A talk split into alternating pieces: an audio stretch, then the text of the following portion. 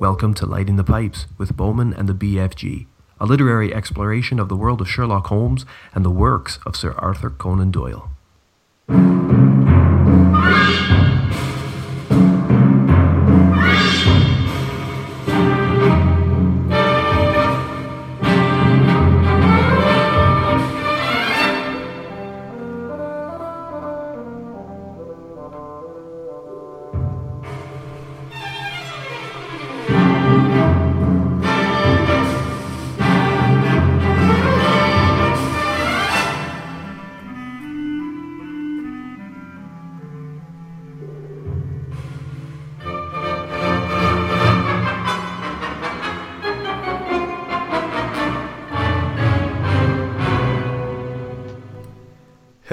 BFG. Hello, Bowman. How are you on this, the 24th of June, in the year of our Lord, 2017? The year of our Lord. You mean Lord Donald Trump? No, I mean Lord Sherlock Holmes. Oh, Lord Sherlock Holmes. Yes, of course. Uh, the most important of lords. I'm doing just fine, thanks. Uh, it's a bit of a rainy week, humidity, rain here in Ottawa, but uh, we forbear. Uh, lucky for your downstairs bedroom. Uh, indeed, it is incredibly cool right now. It's uh, pretty awesome, actually. Nice. Any spiders these days? No spiders uh, that I've saw recently. There was an ant the other day, but that was it, really. One ant in your in your bedroom. Yes. Can't really complain about that, can you? No. No.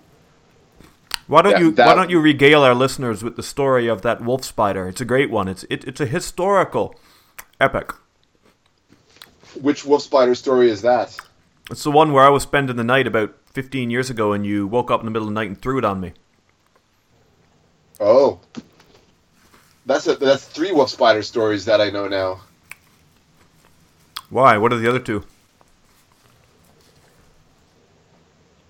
The other two was the one I was the uh, waxy buildup I noticed in my ear in the middle of the night that I uh, took out, uh, you know, in my in between dreams, and then woke up in the morning to a dead wolf spider next to my pillow.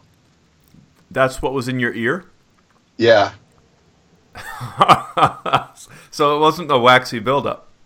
no, it was not. Oh man.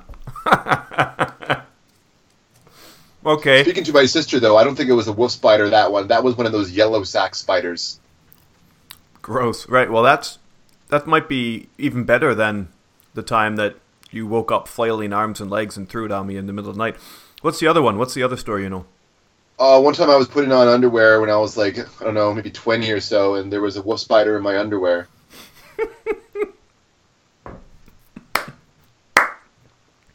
It's only funny for me because I can imagine that. Um, uh, listeners can't necessarily, but wow, you must have screamed. I was definitely in the high octaves. Hmm. Would you have? Yes. Uh, I, I think there's some sort of like villain, kind of like the the one in in uh, what's his name, uh, Roylott. Uh, what's his name? The one who was in the uh, Copper Beeches. not the Copper Beeches. The kind of this the similar story, the proto version of that. Oh right, okay, speckled band. Speckled band, yeah, exactly. There's some kind of guy with some iron t- safe contraction in the next room or something like that, and he's you know, contraption or whatever, and he's uh, putting spiders in my room or something. He wants my fortune. Yeah, That's, um, Well, I have go- I have news for him. There's not much to be got from that. His ambitions are wasted. completely. If you don't mind me saying, Yes, well, I don't. Right, buddy? And if I did, would you care anyway? I would. I would have respect. well, no, I probably wouldn't. Yeah, I would. I would. I would have respect. Um, Yes. I, I would choose. I would choose when to ridicule and when to jest. Yes, absolutely. Anyway. I did like how he turned that kind of like uh, side story back to Sherlock Holmes in some way, though. I thought that was pretty cool. Cool on your part. I had. I didn't really play that strategy. Um, No, But it's funny though, isn't it? How humidity and temperature make us think of things. Humidity and temperature are certainly a part of some of these stories we're playing with tonight or today. yeah, I can definitely see that for sure. Well, they will be. Um, uh, do you want to say anything before we get started here on the work of the adventures? Because this is us now looking at episode number do, do, do, do, four, five. This is our seventh episode on Lighten the Pipes, and we've got through two novels and 12 short stories, and this is us starting the memoirs, the second collection of short stories. You want to say anything about the adventures of Sherlock Holmes? Um, I think compared to the short stories as a whole, sorry, compared to to the uh, to the to you know this the uh, Study in Scarlet and the Sign of Four, uh, I really enjoyed the short stories. I think you get a better sense of Holmes as a character in these in these little short in, in, in these little episodes, these little vignettes, than you kind of do, I think, in the first two novels. Mm-hmm. Yeah, I think you're right, and I- I'm guessing that. well, I don't know if this is true, but I'm guessing that this is kind of the form that Doyle's most comfortable with in writing his character. Although they're often far-reaching stories, and there are bits of the narratives that feel like they want to be novels. Um, Yes, this is that probably is somewhat what he wants. detrimental, I think, to the finished product a little bit. Some It is, and we've seen it two or three times, and we'll see it again before we're finished this series, I'm sure. But today, uh, I, I figure it's a good idea to start by just really briefly getting our feelings about the adventures because they're over now, and at the last episode, we didn't do a ranking of them. Um, we didn't need to. You know, we're not at that stage yet where we're going to rank these stories in terms of our favorites. But any standout moments for you from the adventures? Oh, The Adventures of Sherlock Holmes. Uh, I really liked the Blue Carbuncle. That was a good kind of comic mystery. Mm-hmm. As did I. Yeah, I really enjoyed the Copper Beeches. That was a great finale to, to the Adventures of Sherlock Holmes, in my opinion. I don't disagree. I also thought that was a good story. Yeah. Yeah. What? The Engineer's Thumb was a great experiment experiment that paid off, and I think the Copper Beeches uh, b- benefited from that as well. Yeah, stylistically, the engineer's thumb is a standout for me. I, I like the elements of, um, well, I, I kind of like the the grotesque, even if it is light. It is kind of grotesque, and there's A little bit of Hitchcockian elements too Mm. in there as well. Yeah, I'm glad you said that because we we focused on Poe and his character of Dupin a little bit, um, but the truth is, it's really it, it kind of lends itself more to what you would imagine a Hitchcock kind of story doing, doesn't it? Absolutely. Anyway, uh, characters. Any characters stand out for you? Hmm. I really, I really liked uh, Violet Hunter in the Copper Beeches. Mm-hmm. Powerful, yeah. Well, powerful. She was powerful for her time, and still a very engaging female character. and I and I love the uh, I think it was the the bartender or the innkeeper in the Blue Carbuncle. Mm, Which how one? Holmes just kind of just pissed him off, and he, you could just tell he was annoyed by it, and you kind of agreed with with, with him in a way. Oh, you mean the the poulterer, the guy who was um, selling The who was- poulterer, yeah, the poulterer, yeah, and in Covent Yeah. Garden, yeah, he was he was cool. Yeah, uh, I'm trying to think of the of another character that really stood out for me. Irene Adler, I I suppose, but I think I had so many. I was a bit disappointed with her, given you know in popular popular culture, her presentation as her character was Mhm. kind of muted. You know what I mean? It was. I, I wasn't terribly impressed with that. Um, my highlight from Scandal in Bohemia was uh, Watson throwing the pipe bomb through the window. The cherry bomb, yeah, Bart Simpson style. with nothing more than just assurance from his partner, his mentor, well, no, partner, that uh, he'd be okay and he'd meet him on the street. Yeah, absolutely.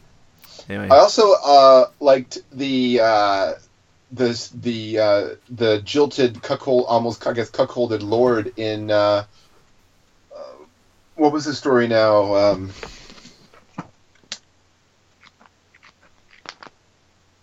Just a second. um, Saint the, the one who was in the Noble Bachelor. mm-hmm. yeah, Saint They Simon. kind of presented him as being as a bit of a prick, but he ended up kind of being a very understanding guy and understandably upset by the whole circumstance, but yeah, very forgiving in, in his own kind of snooty way. yeah, he was forgiving. Um, little else he could do. Would you recommend one of these stories to, or sorry, if you were to recommend one of these stories to a starter, which of them would you say here? Read this one. I would think say the get you- Copper Beeches. You'd start with that, would you? Yeah. Yes, I would. Interesting. I don't know yeah. that I don't know that I would start with the Copper Beeches. I don't know that's the first one I'd put them to. I would certainly say that I enjoyed it, but I think one of the reasons I enjoyed it is because I already had, having read eleven of them already in two of the novels, I'd already had a, a good feel of Holmes's character, and I found I found more nuance in there than than before. But there are some pretty good standout moments of shock and interest. Uh, yeah, that's a good shout. That's not a bad shout. I don't think I would go that one though. I think the Holmes story that typifies what we get throughout that is, or might best represent Holmes. I think is the work that he does in the Blue Carbuncle. That that one for me would be the one I might say, yeah, check this one out because of the holiday season. It's also maybe something a little bit more, uh, a little bit more lighthearted, but still a good detective roundabout. Though not my favorite. Yes. I think it really depends on the person, on the stories that you recommend too, right? If I know mm-hmm. a person's really into kind of like the more horror kind of a- gothic aspects of uh, of it, then I would recommend like the Copper Beeches or something along those lines. If if someone just wants a standard Holmesian kind of story, then I would recommend uh, the Blue Carbuncle or even like the Beryl Coronet, for example. The Beryl Coronet is, in my mind, uh, the weaker of the two Jewel stories, even though it, yeah, I think it's the weaker of the two. Uh, I don't like it quite as much, although we get more detection from Holmes. I don't think it's as well conceived a narrative, and it's not as fun either. No, it's not as fun as the Blue Carbuncle. I definitely agree with that. Yeah, I mean, when the the bellboy of the hotel steals the jewel, he's got no idea what he's going to do with it. He just boffs his way through it. Whereas, um, what's his name? George. What's his name? George uh, Burnwell in the uh, Beryl Coronet is just a slimy criminal that wants to steal it and sell it, right? That's right. So it's a little more fun when we see and hear the bellboy, uh, or the is he a steward? Maybe I don't know what he is. Anyway, he yeah, I, I just kind of like that one more. I thought it was more fun, but okay, that's cool. So there's some ideas about the adventures. Overall, I thought the adventures were were good.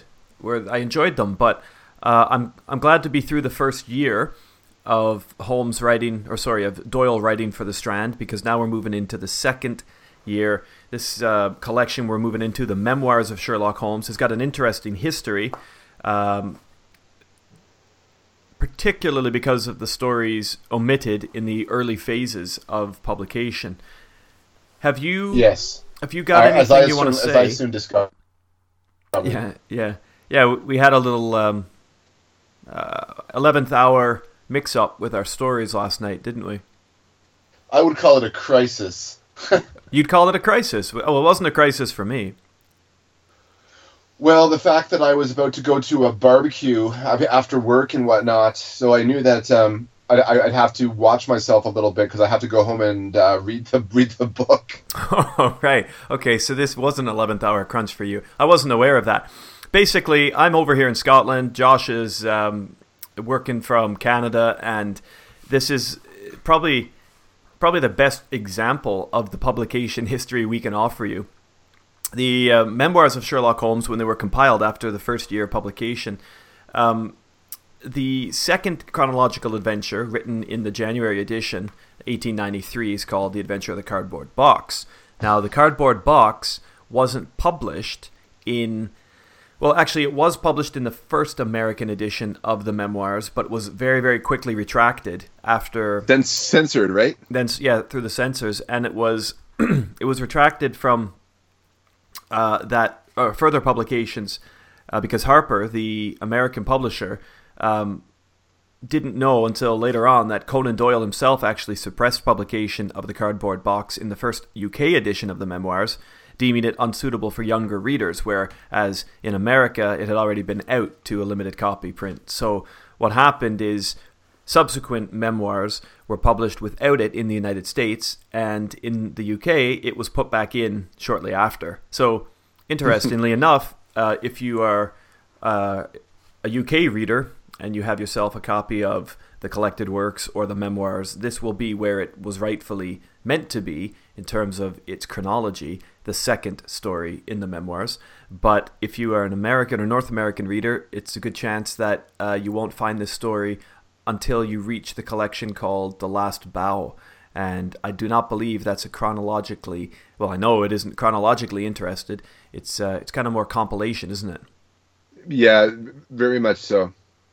Well, anyway, that's that's one of the interesting things. So Josh, of course, sitting down to start his uh, his reading, his final pieces of reading there uh, later in the week, was about to begin the stockbrokers something. I can't remember. No, I finished I the stockbrokers clerk. Oh, right. So you did read that one. So you're a story ahead of me.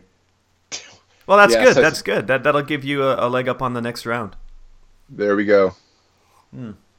Oh well, we're not uh, we're not perfect, are we? We're just we're just human. To err is human, as they say. Indeed. Well, look, pal. Um, you want to light these pipes, or you want to explain how the pipes are lit? I should say before uh, breaking well, into to a discussion regarding the censoring. So, oh, sorry, what okay. aspects of the story um, required censoring in in the U.S. or even in England, and why would Conan Doyle want to suppress it? Any thoughts on that? Yeah, I think um, the fact that you've got body mutilation, double murder, red mist rage uh, extramarital affair, revenge, unrequited love, alcoholism. I think maybe all of those things were a recipe for a little bit too much in the reader's face, in the mind of Conan Doyle. And maybe, you know, I mean, people have been doing this ever since they've been writing stories, you know. What's the best way to get someone interested in something?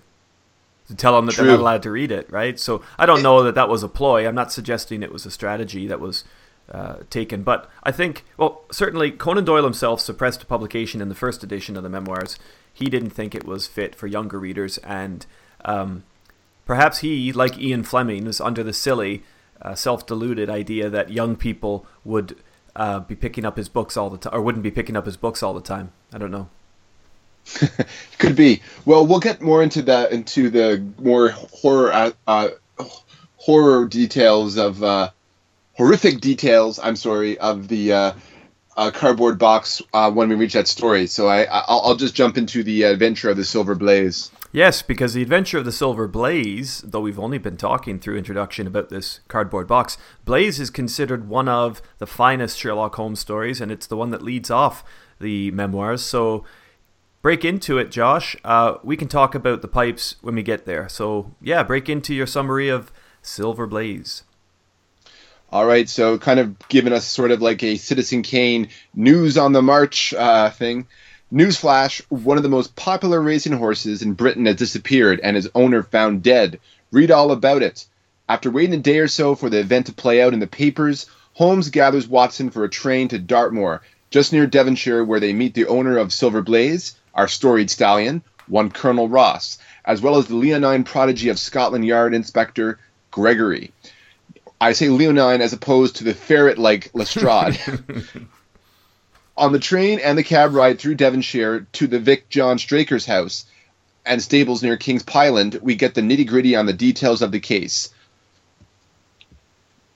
Afterwards, they arrive at Straker's abode. It is sad. Holmes apparently attends eyes wide shut, eyes wide shut costume fetes with, with an avian twist, judging from his recognizing the now widow Straker at one such bacchanalia but she most certainly did not attend. Holmes then ignores Gregory's fine police work and rebuffs Colonel Ross, who he finds cavalier despite the fact that Holmes doesn't realize he is more cryptic than a character from Lost, and takes Watson off into the moor to investigate the scene of Straker's death, as well as using the old scientific method, or at least the hypothesis portion of said method, to guesstimate that Silver Blaze did wander off. Across the way, he finds fresh horse tracks combined with some human boot prints that leads him to Mapleton, where we find Silver Blaze in the sketchy hands of Silas Brown, Lord Backwater's trainer, who is an old assholic mofo with with a riding crop, but Holmes puts on the charm and menace with zero chill, and he gleans from Brown that Silas Brown found Silver Blaze on the moor after his trainer's untimely death and brought him back to the stables to prevent him in running for the Wessex Cup. Holmes has already solved the crime by now, of course, and after an inquiry made on the side, he tells Colonel Ross, who is who is impatient, his prize winner and his trainer is dead after all.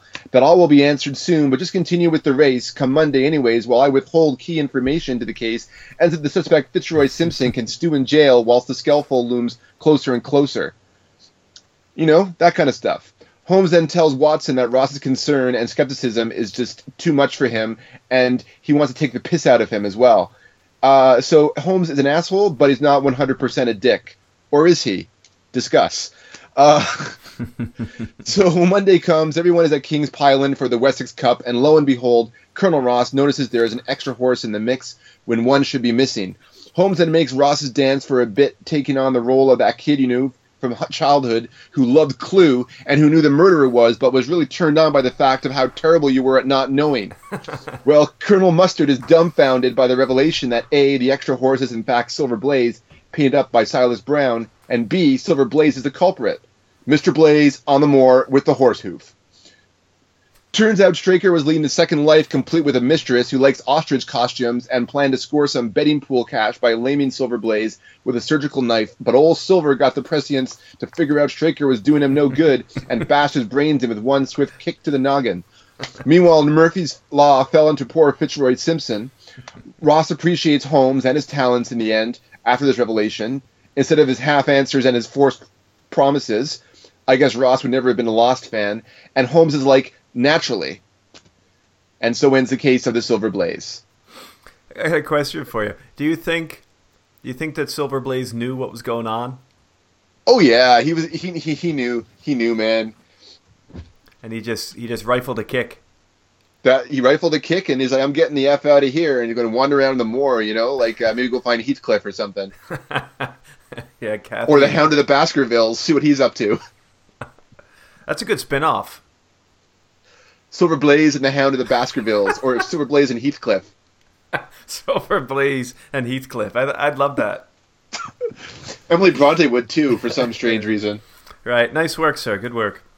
So, uh, thank you. What about the publication? I mean, we know this. We know this came out in December of the um, 1892 Strand, but I mean, what did you come across in terms of notes on it, or um, or people's reception to it now or then?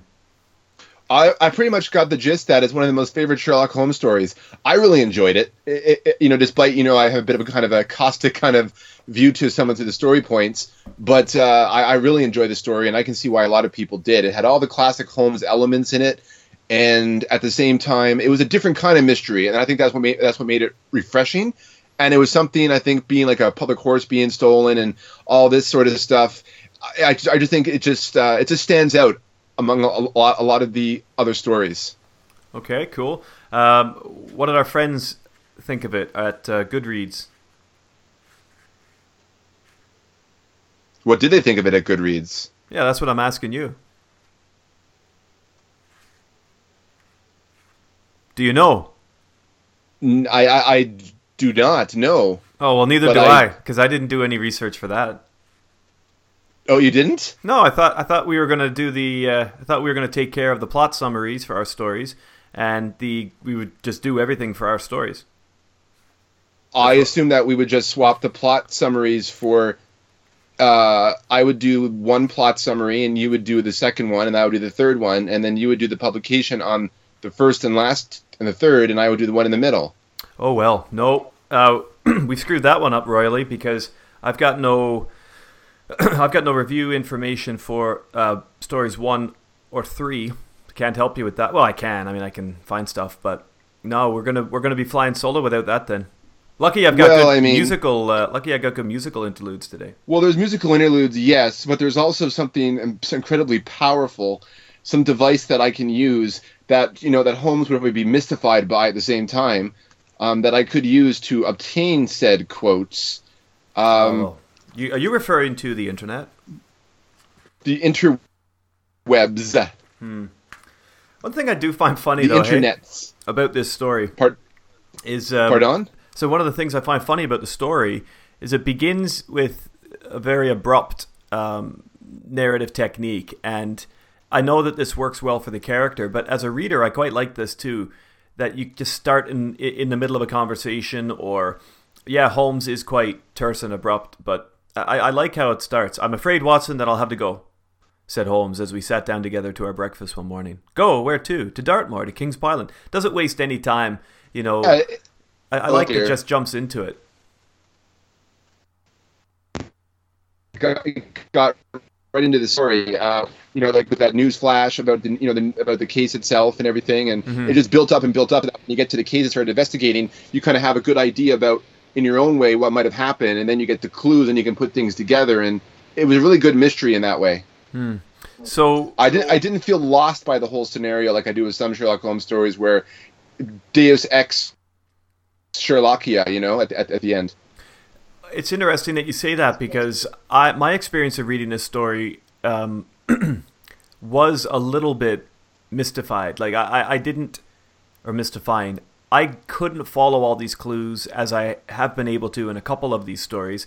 I felt like this was Sherlock Holmes, like he was back in Brixton Road um, with A Study in Scarlet, already five, six steps ahead of the reader, not one or two in some of the more generous stories that we've seen from the adventures. I felt like Holmes was five or six steps ahead, and I was playing catch up a lot. That didn't really take me out of the story. I, I'm not necessarily issuing that as a major criticism of it, but I, unlike yourself, was kind of skipping to keep up with him here in this one, and I must admit I didn't capture first reading at least. I didn't capture a lot of the minutiae that, looking back, I can now see. Oh yeah, this makes sense. Does that make you, you know what I mean? Well, they mentioned the whole thing about how the about the dog, you know, how it didn't do anything and how important that was, and that sort of made me kind of think, you know, that there are clues being laid out here, and I may not see them, but I'm sure in the end everything will make sense, you know, and that's kind of, I guess, that was a hope that I, you, you know, you have that hope that that it will make sense, I suppose. Mm-hmm. You have that faith in the story that that it will um, reach that conclusion. Yes, but the dog thing didn't come till the end. Like that wasn't really a clue. It was just me- it was mentioned when the question came. Uh, but well, was- they mentioned like like when they mentioned the mutton, and then they mentioned the gate being open, and all these different questions that Watson was asking, and and whatnot, and about the fact that like you know the the uh, knife in the uh, in the thigh and whatnot. It just uh, it just all those little bit, bits and pieces to me. Yeah, Holmes was ahead of us, but I was intrigued enough by the mystery that I wasn't bored by you know waiting for Holmes to give us the whole explanation. You know, like in the end, everything made sense. I guess that's what I'm trying to say. Yeah, it did make sense. Uh, there's nothing that was left hanging inconclusively. It did all wrap up for me. Uh, I just didn't Yeah. feel I didn't feel like I was walking with Sherlock in some in, in like a Playfair mystery type way that we have seen in the past. Uh, I felt like this was back to the original design of Holmes, really sharp on the tack, three or four steps ahead of the reader, and we were playing catch up. But obviously, you're more conditioned uh, in this in in Doyle's stories maybe than I am. Um, Maybe you. I don't know. I mean, I, I think my radar was on. It just wasn't bleeping. Like I wasn't picking up on these on these nuances. So I see. not not the way maybe I, I could have or the way that you did, but whatever. This is just just you know I was looking at other things, I guess, and Yeah, well, looking at it through like different uh, reviews that that people put, um, there's definitely, as you mentioned, and as I read in other in other sources, that this is a very popular Sherlock Holmes story, and there is a lot of praise for it. Um,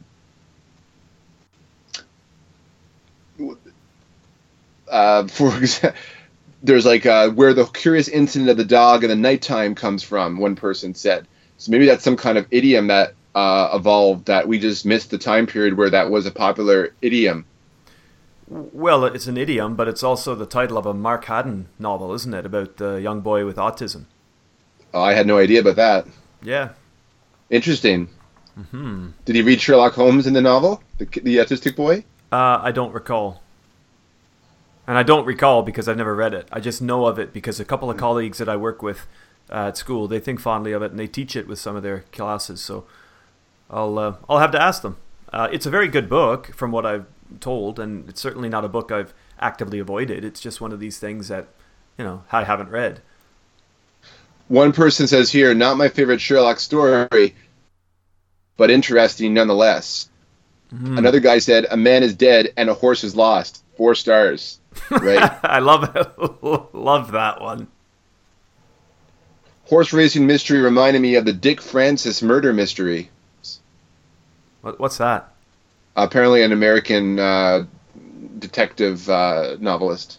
Uh, probably something I should know, but I don't. This one is kind of uh, sends you for a bit of a, a what the heck. Uh, based on the legend of Parsifal and his search for the Grail, using Jungian psychological concepts. Uh, right. Uh, well, do you know what? Let's. Yeah, okay.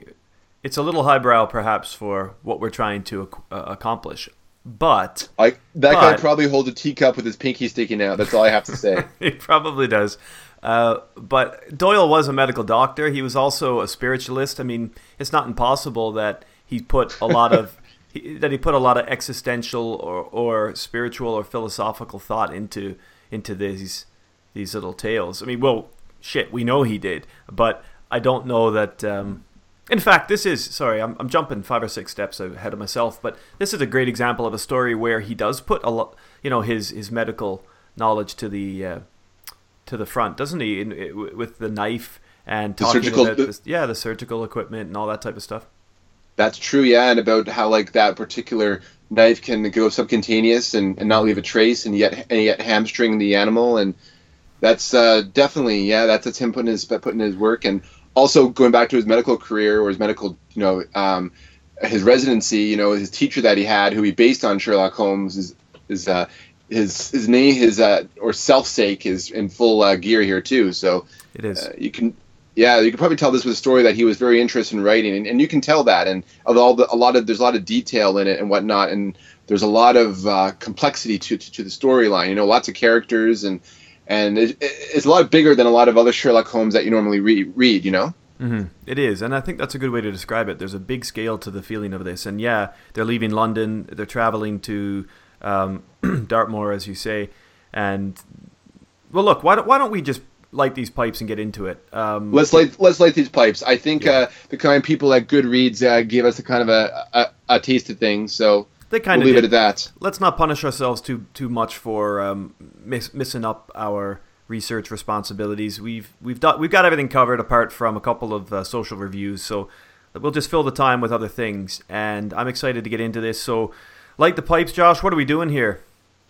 Well, before we light the pipes, uh, regarding the reviews, uh, we do use Goodread reviews a lot for these stories so far because there is not a lot of critical um, judgment that's been been p- published that's easy to find uh, the, these days on Sherlock Holmes, except for modern, you know, li- li- literary reviews. So Goodreads is where we is where we go to get an idea of the popular taste, I guess, of Sherlock Holmes. Yeah, I mean, I've I've got more to say about that when we get to the cardboard box uh, because I've uh, I, I looked a lot more a lot more carefully, I suppose, because I thought that was a story I was doing. So I dug a little deep deeper to find evidence of um, of the time, contemporary reviews and and thoughts about the um, about these stories. And well, I can say more about that generally then, but what I would just say to echo your point is that out with uh, academic research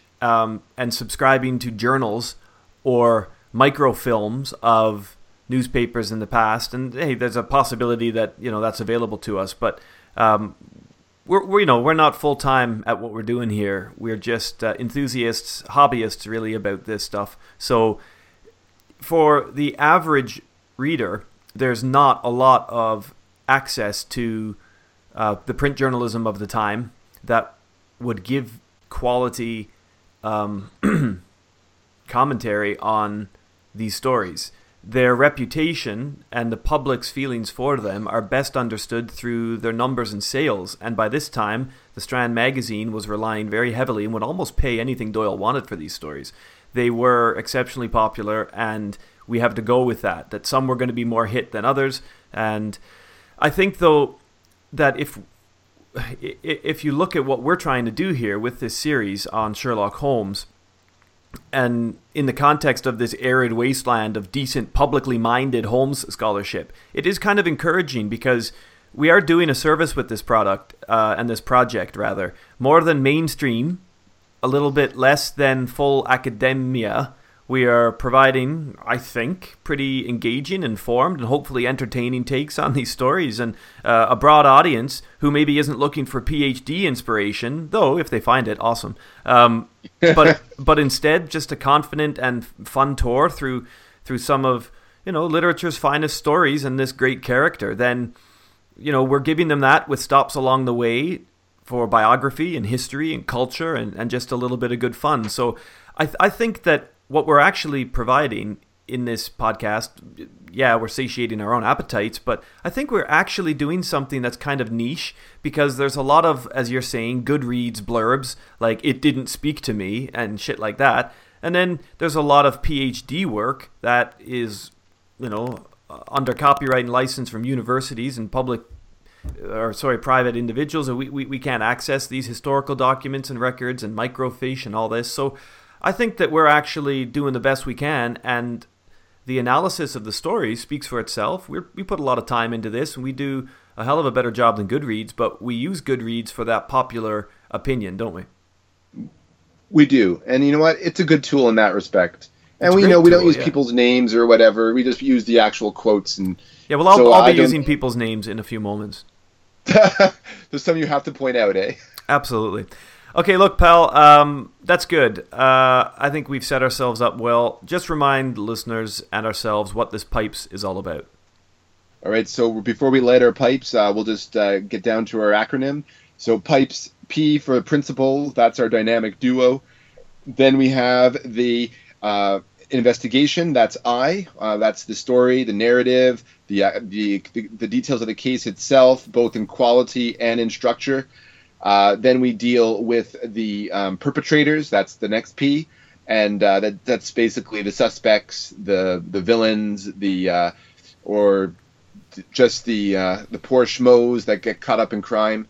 Then we have the environment, uh, so the atmosphere, the locations, any kind of geographical locus in there that helps with the narrative of the story.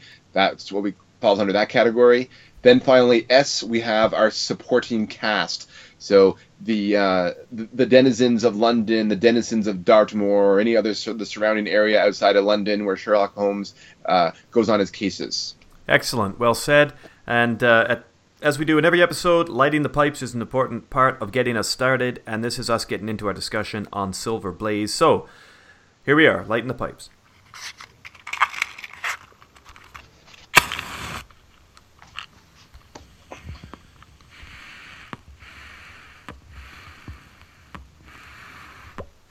Pipes are lit, boyo.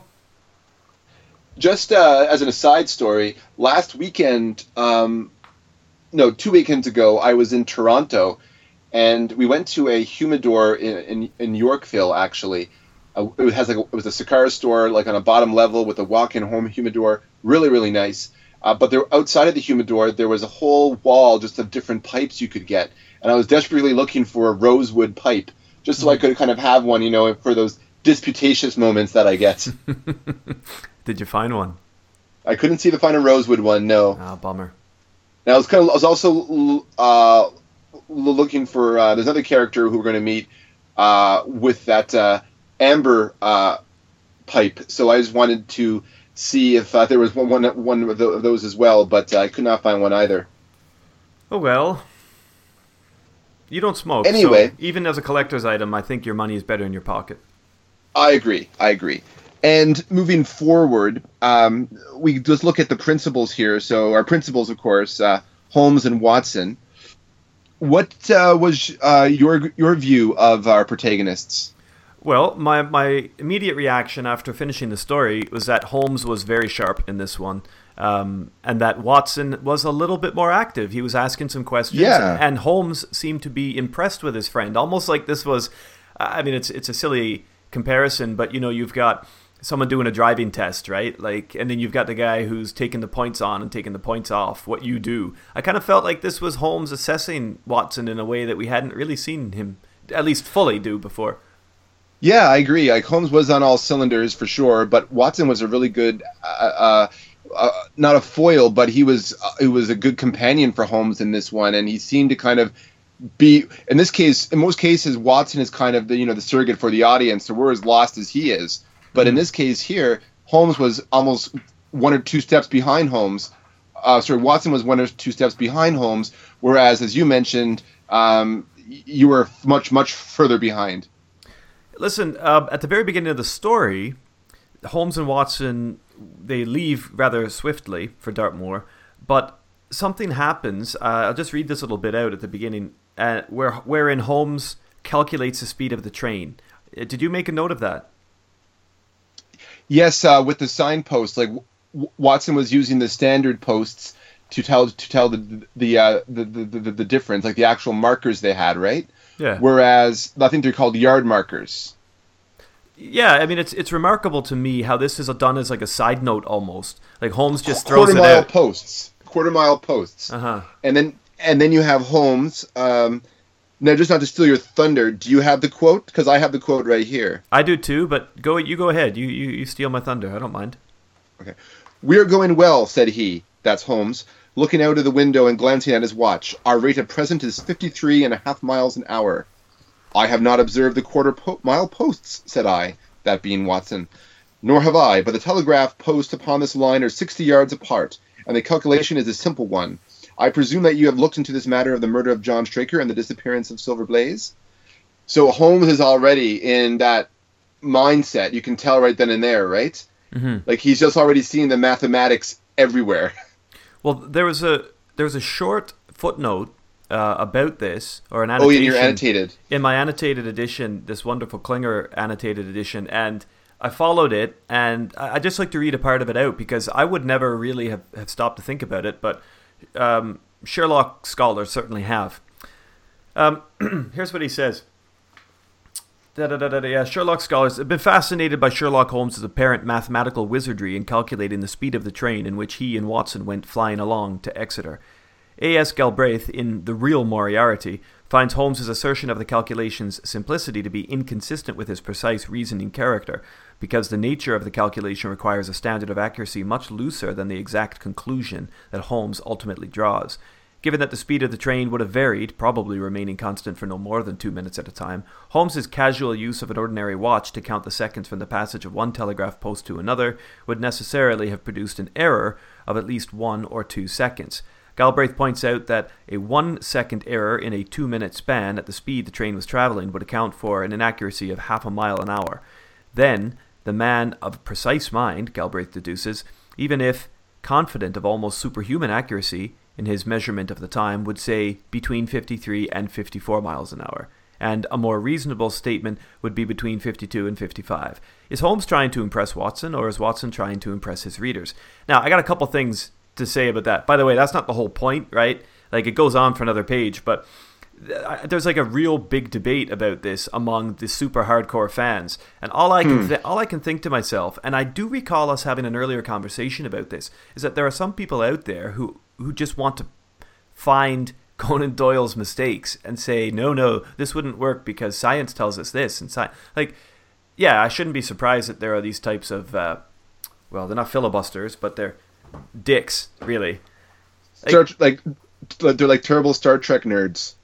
Yeah, terrible Star Trek nerds. I know, but I I just I marvel all the time at these little things that myself, a casual reader of Conan Doyle, uh, would pick up. And my note in my book, as I was reading, was exactly what I said. Interesting, offhandedly. A side note: Holmes calculates the speed of the train. Uh, these guys argue over it and write papers about it. Like there's actually there's actually a market for this stuff. Yeah, well, hundred year, hundred and uh, what, like about a over hundred year old character, right? I mean, it's uh, Yeah, you got to reinvent them. Yeah, I guess so. You got to do stuff to reinvent your your um, your mythology, don't you? you know, going back to like it's, it's such a you know refreshing for Watson to you know to be very uh, a useful tool in Holmes's investigation and and just a really uh, and and, and Holmes acknowledge him as a great companion. Uh, there's this Canadian um, uh, cartoonist. Her name is Kate Beaton. She does this great. She has this great website uh, called Hark a Vagrant. I don't know if you heard of her. I went to Mount Allison with her. Really? Yeah, I got two of her books upstairs in my uh, on my shelf. She's great. That's insane. I love Kate Beaton stuff. That's awesome, actually. cool. I'm, I'm, not, I'm, not, I'm not close friends with her or anything. You know, you go to university with someone, you share some classes with them. I knew her, but I'm not. You know, I'm not trying to say that I, you know, I'm pally with her or anything. Oh no, no, not, not no at all. But I'm, I think that's that's really cool though. That's just a great kind of random connection. It is cool. Anyways, so Kate Beaton, uh, Kate Beaton, as you know, she does a lot of like uh like awesome cartoons about literature and whatnot. uh, In particular, like she's really roasting of the Brontes and especially like the romantic poets like Byron and Shelley and whatnot. Um, but she also does a couple of strips on on uh, Sherlock Holmes as well. And there's one here. I just want to share here with with, with our audience here. Um, the case of the two Watsons. So we have Sherlock Holmes, and he's telling Watson, "Come here," and then he's you know Sherlock Holmes is like doing something, and Watson comes up behind him. Holmes, is like, and then Holmes says, "You're not Watson." And then all of a sudden, another Watson shows up in the next frame. Ah, there you are, Doctor. And then the the real the other Watson's like, I say, is that a clue? And then the re- the real Watson says, that is not that is not me. So there's two Watsons here. It, I, one is really short and pudgy. This is the new one that just showed up, and then you have the more regular, more military, you know, like uh, b- barrel-chested Watson, right? So then uh, Sherlock Holmes says, "Sorry, old old boy, but you've been replaced." And the real Watson says, "By him." And then you have like Watson, the other Watson in the background, crawling around like an idiot on the ground, and he's trying to find the clue that Sherlock Holmes is looking for. And Sherlock says they wanted Watson to provide more comic relief. But what? And then the real Watson says being a, ba- a, a brave, intelligent lady killer wasn't interesting enough. And then Sherlock Holmes just simply says pity. And then Watson, the other Watson, the, the new Watson shows up with with a, a clue, and then he's holding a piece of jam in his hand. he's telling like he's yelling out jam in his hand to Sherlock Holmes. And Holmes is like, "That's not a clue, Watson. That's your jar of jam." And then Watson says again, "Jam," like he's like Steve Carell in Anchorman or something like that.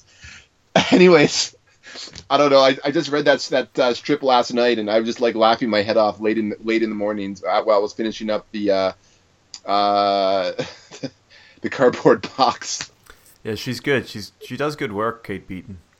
Yeah. Anyways, if you ever, if, you, if you want to, if anyone just go look up uh, Kate Beaton, Kate Beaton, uh, B E A T O N, uh, and just look up the case of the two Watsons. Google it. It's a really funny strip that I really can't capture in audio format, unfortunately. Yeah, cartoon or cartoons and comics are difficult things to narrate without images. Yeah, because you got to see the expression on the character's face and, and the framing of the, each different uh, you know of each different thing to kind of get the power of the message, right? So you do. All right, so yeah, Watson and Holmes, I, I, like them a lot in this story. Um, I I don't think that Watson is like incredible, but I think he's about as incredible as he needs to be because this is very much, very much a, a story that um, we're amazed at Holmes's work here and he doesn't throw cherry bombs, which is good. No, that could have been cool if he did though. Just like random, just like because he wanted, you know, because uh, he was because he found uh, Ross too cavalier for him. Maybe he should have had Watson like I don't know, shove a cherry bomb up uh, Silver Blaze's arse or something. I don't. that would make him run fast. That oh, would oh, be terrible. That would terrible, be a different. That would be a different story altogether. That would be that's something that Heathcliff and Silver Blaze could do in uh, some weird fan fiction by Emily Bronte. I don't know. Yeah, and swiftly moving along across the moor. well, they're not. Yeah. Anyway, let's move away. Uh, okay, so they reach Dartmoor uh, from the train, and they get to King, they get to King's Pyland, and they meet Colonel Ross, the owner. Uh, what, what, did you make of all this? Like the environs and and um, all of the the setup that Doyle gives us for his characters. Well, I mean, we're not on the environs part of the of the pipes yet, but uh, uh Dartmoor was definitely moody. You know, like with uh, a moor in itself is pretty atmospheric. Uh, a lot of suggestion of of just like primal nature, sinister things going on. Um, almost kind of a magical kind of feel to the whole story in the terms of like where the stable was, and you can picture like in the fog this horse wandering the moor and the dead body found in there. It definitely leads to the horror atmosphere and just of the grisly murder itself, even mm-hmm. though it really wasn't a murder per se. No, it wasn't a murder uh, per se, but certainly still a death. Um, yes. Okay, right. Well, we, okay, we can hang on to that stuff if you want. Um, I suppose I'm drying up here of particular things to say about Holmes and Watson because overall in this story, I, I didn't really think they missed a beat. I, I enjoyed no. I enjoyed watching them, and I felt that their relationship was what I was what I wanted from the two of them. Like Watson obligingly goes on the trip, but you know he wants to. He's excited to be there, and he yes. asks questions. He's interested in the investigation, and he helps Holmes out. And Holmes shares more with him. I find too, like like I was saying, getting back to that sort of um, driving instructor type relationship. Like I feel like he's proud of Watson here. You know. Yeah, he, yeah, I agree. I, I definitely agree. And like, uh, there's one part here where, uh, one second. Well, you, while you're finding that, I'll read this bit that also uh, signifies that. Um, this is the moment when uh, Holmes and Watson are speaking to the uh, stable boy. Uh, a minute later, however, when Hunter rushed out with the hound, he was gone, and though the lad had ran all around the building, he failed to find any trace of him. One moment, I asked, this being Watson. Did the stable boy, when he ran out with the dog, leave the door unlocked behind him?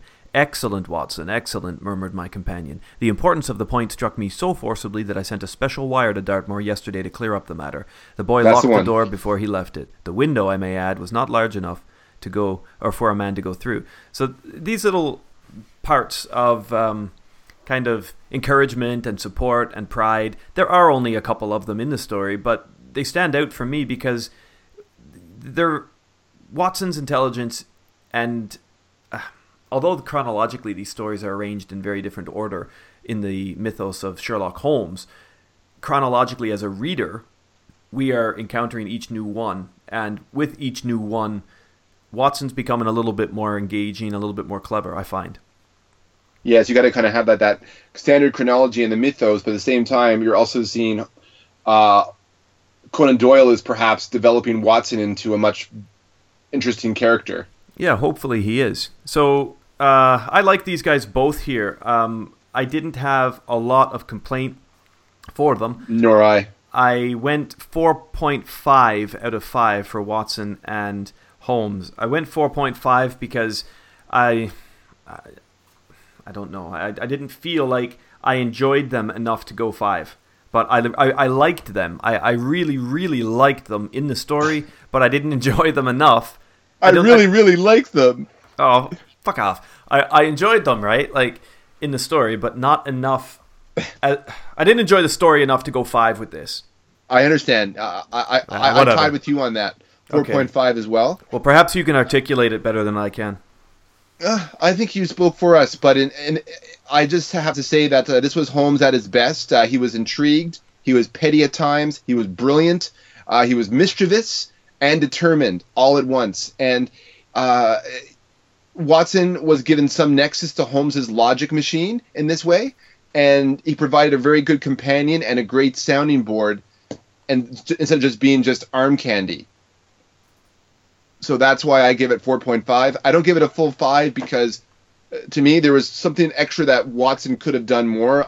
I think in this story, and he got he got a bit of fan service here. I guess maybe in, in this way that uh, you know some people liked Watson as a character, and maybe Doyle wanted to develop him more as a character, and so I think he benefited from the story greatly.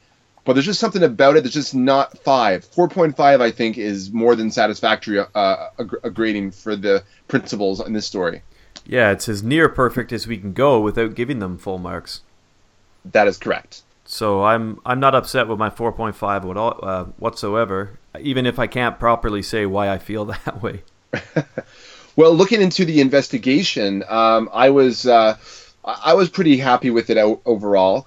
The setup is well presented with the public mystery, and Holmes and Watson, you know, they're called in to investigate. After all, hope is lost. It gives the story momentum. Uh, the events leading up and the mystery itself is intriguing, uh, especially since it's a double mystery because you have the death of Straker, but you also have the, myst- the, mys- the mystery of the disappearance of Silver Blaze on top of that.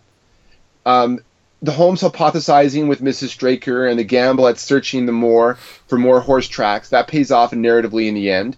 And while the denouement's a little flat, the reveal of the killer and the asshole victim trope with Straker is inspired and different, in my opinion. So uh, I, I was very happy with the, the Silver Blaze. It's a story. I give it 4.5 in the investigation. I'm really glad you mentioned the flatness of that denouement because it's one of the things that was itching at my mind when I was reading other people's uh, feelings about this critically and how well received it was. I, I particularly felt like the very end, Conan Doyle just kind of gives up and uh, like um, like a guy who knows he's just talking too much, he stops to move on. Like uh, the last two paragraphs, I think, are, kind of feel like that to me. You've explained all but one thing, cried the colonel. Where was the horse? Ah, It bolted and was cared for by one of your neighbours. We must have an amnesty in that direction, I think. This is Clapham Junction, if I'm not mistaken, and we shall be in Victoria in less than ten minutes. If you care to smoke a cigar in our rooms, Colonel, I'll be happy to give you any other details which might interest you. End of the story. Like, I just felt like, you know, leave on a little joke, leave on a little quip, something like that, but it just felt like I could say more, but come up to my rooms and I'll tell you then.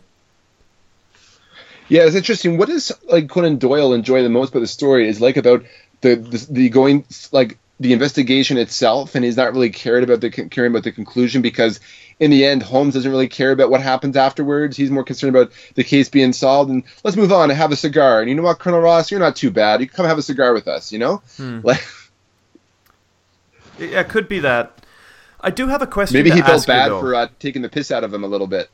At the yeah, maybe at the beginning, but Ross was a bit of a dick at the beginning too. A little bit. I think he was concerned, and they call this person from the city who withholds all this information. You know, like getting off from being withholding and and doing his own little thing. And then you know, like I understand his frustration with Holmes for sure. I do understand his frustration, but also, I mean, Inspector Gregory knows who um, he knows who Holmes is and what he's all about, and surely he could have prefaced the arrival of this guy and said, "Look, he's going to have weird methods, but trust me, he's going to get something done for you. So just don't take it too personally." You know True. I mean? and that would probably would have happened. So you could kind of say that Ross, the fact that he wouldn't ex- accept the trust that Gregory would have in Holmes, would indicate that perhaps he was being a bit of a snooty ass in, in a way, and Holmes probably just, and Holmes would probably have noticed that nuance. Yeah, yeah.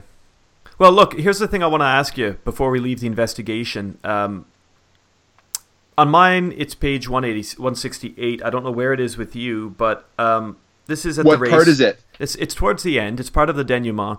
Uh, if you look three or four pages from the end of your story, you'll notice that there's a, a, a little break between paragraphs. After that, that was the curious incident? No. Um, up from that, I believe. From where you are. Sorry, this isn't an ideal thing to be doing. Okay, you see the number of the. Um, you see the uh, the listing of the horses in the race one, two, three, four, five, six.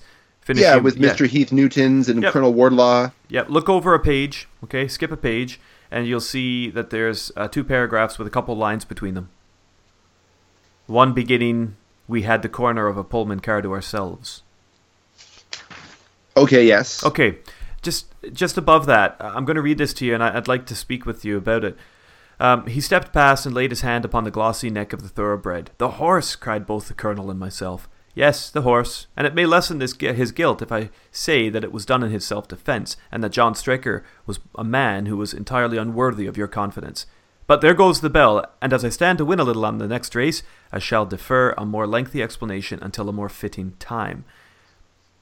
Did Holmes use any of his inside knowledge to win money?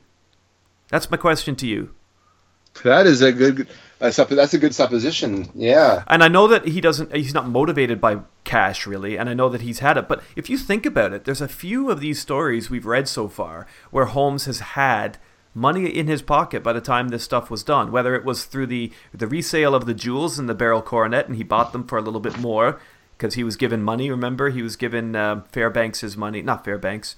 What was his name? Holder. Holder's money, and he just took whatever he wanted from it to purchase those jewels back. Uh, there's this story here that intimates he has cash. There are other times we've spoke about it. I'm 100% sure, but is he taking some inside knowledge here and making money on these bets? It could be, and maybe his revenge against Colonel Ross's kind of like snootiness is that, well, I'll have Silas Brown uh, paint uh, Silver Blaze up to a different horse, and then and yeah. then bet and then bet on that horse instead. And I mean, yeah, yeah get money yeah. from it. He does say he stands I'll have to a win cigar with you. Yeah, absolutely. The cigar is on me. exactly. I, I, just think it's interesting the way that's dropped in there, and it makes it enjoyable. Um, I really maybe liked... he is one hundred percent a dick after all. maybe. I really did enjoy this story. Um, I know that we haven't gone into you know surgical detail with it all, but we have spent quite a bit of time getting to this point. I thought that it was a really well written story. Um, I liked it a lot. I went 4.5 for the investigation because although as I said, and may have sounded like a criticism at the start, although Holmes was three or four steps ahead of me and very, very acute in a way that, you know, I had trouble keeping up with him. I didn't mind that because he was working very well and I enjoyed the story quite a lot. I liked the way it was written. I found the minutiae, though it was a little over my head, I found it engaging and I was carried away with it. I also loved being out of London and having these guys work like they did in the Boscombe Valley mystery, um, working on the ground, doing different stuff, meeting country folk, you know. And I know that Conan Doyle wasn't a, um, a horsey man, you know, he, he didn't like horse racing, he wasn't a fan of it, but it, this story came kind of like on a recommendation of a friend or a friend or a friend or something from the public. Yes. I remember reading this and I think although some people have called him out for missing, you know, fine points of this or fine points of that in steeplechase or horse racing or whatever, I think he's done a really good job with it and bringing this type of environment to life, not dissimilar to how Ian Fleming brought the Saratoga Springs scenes to life in Diamonds Are Forever without necessarily, right. you know, having a. Although he probably was more of a, um, you know, a, a horse guy. Anyway, don't matter. I just I liked it, man. I thought it was great. So I went 4.5 with a few misgivings about the um, or shortcomings regarding the denouement, but 4.5 denouement, yeah, which seems to be sort of an epidemic in uh, Doyle's works. Hmm. He's not interested in the emotional catharsis at all, from what I can see, and that's maybe because it's uh, Holmes himself, Holmes quoting Holmes himself in a way, in, in the sense of how the the minutiae of the drama and, and, and the, the you know the romance behind these things are, are are you know they're they're not important compared to like the, the the facts and the details that solve the case you know? That's right. Well that's good. Okay so we've got uh, we're, we're right on par so far 4.5 each 4.5 empiricism over romanticism in the end. Something like that. So moving forward then going into the perpetrators what was your uh, score for the perpetrators, Bowman? My score? You wanna you want my score before we, we go at yeah, uh, sure. Just just as as kind of a uh, icebreaker. Okay, I went for a four. I found that Straker was an interesting uh, an interesting man. Um, he wasn't particularly fleshed out though. He had an he had an interesting motive.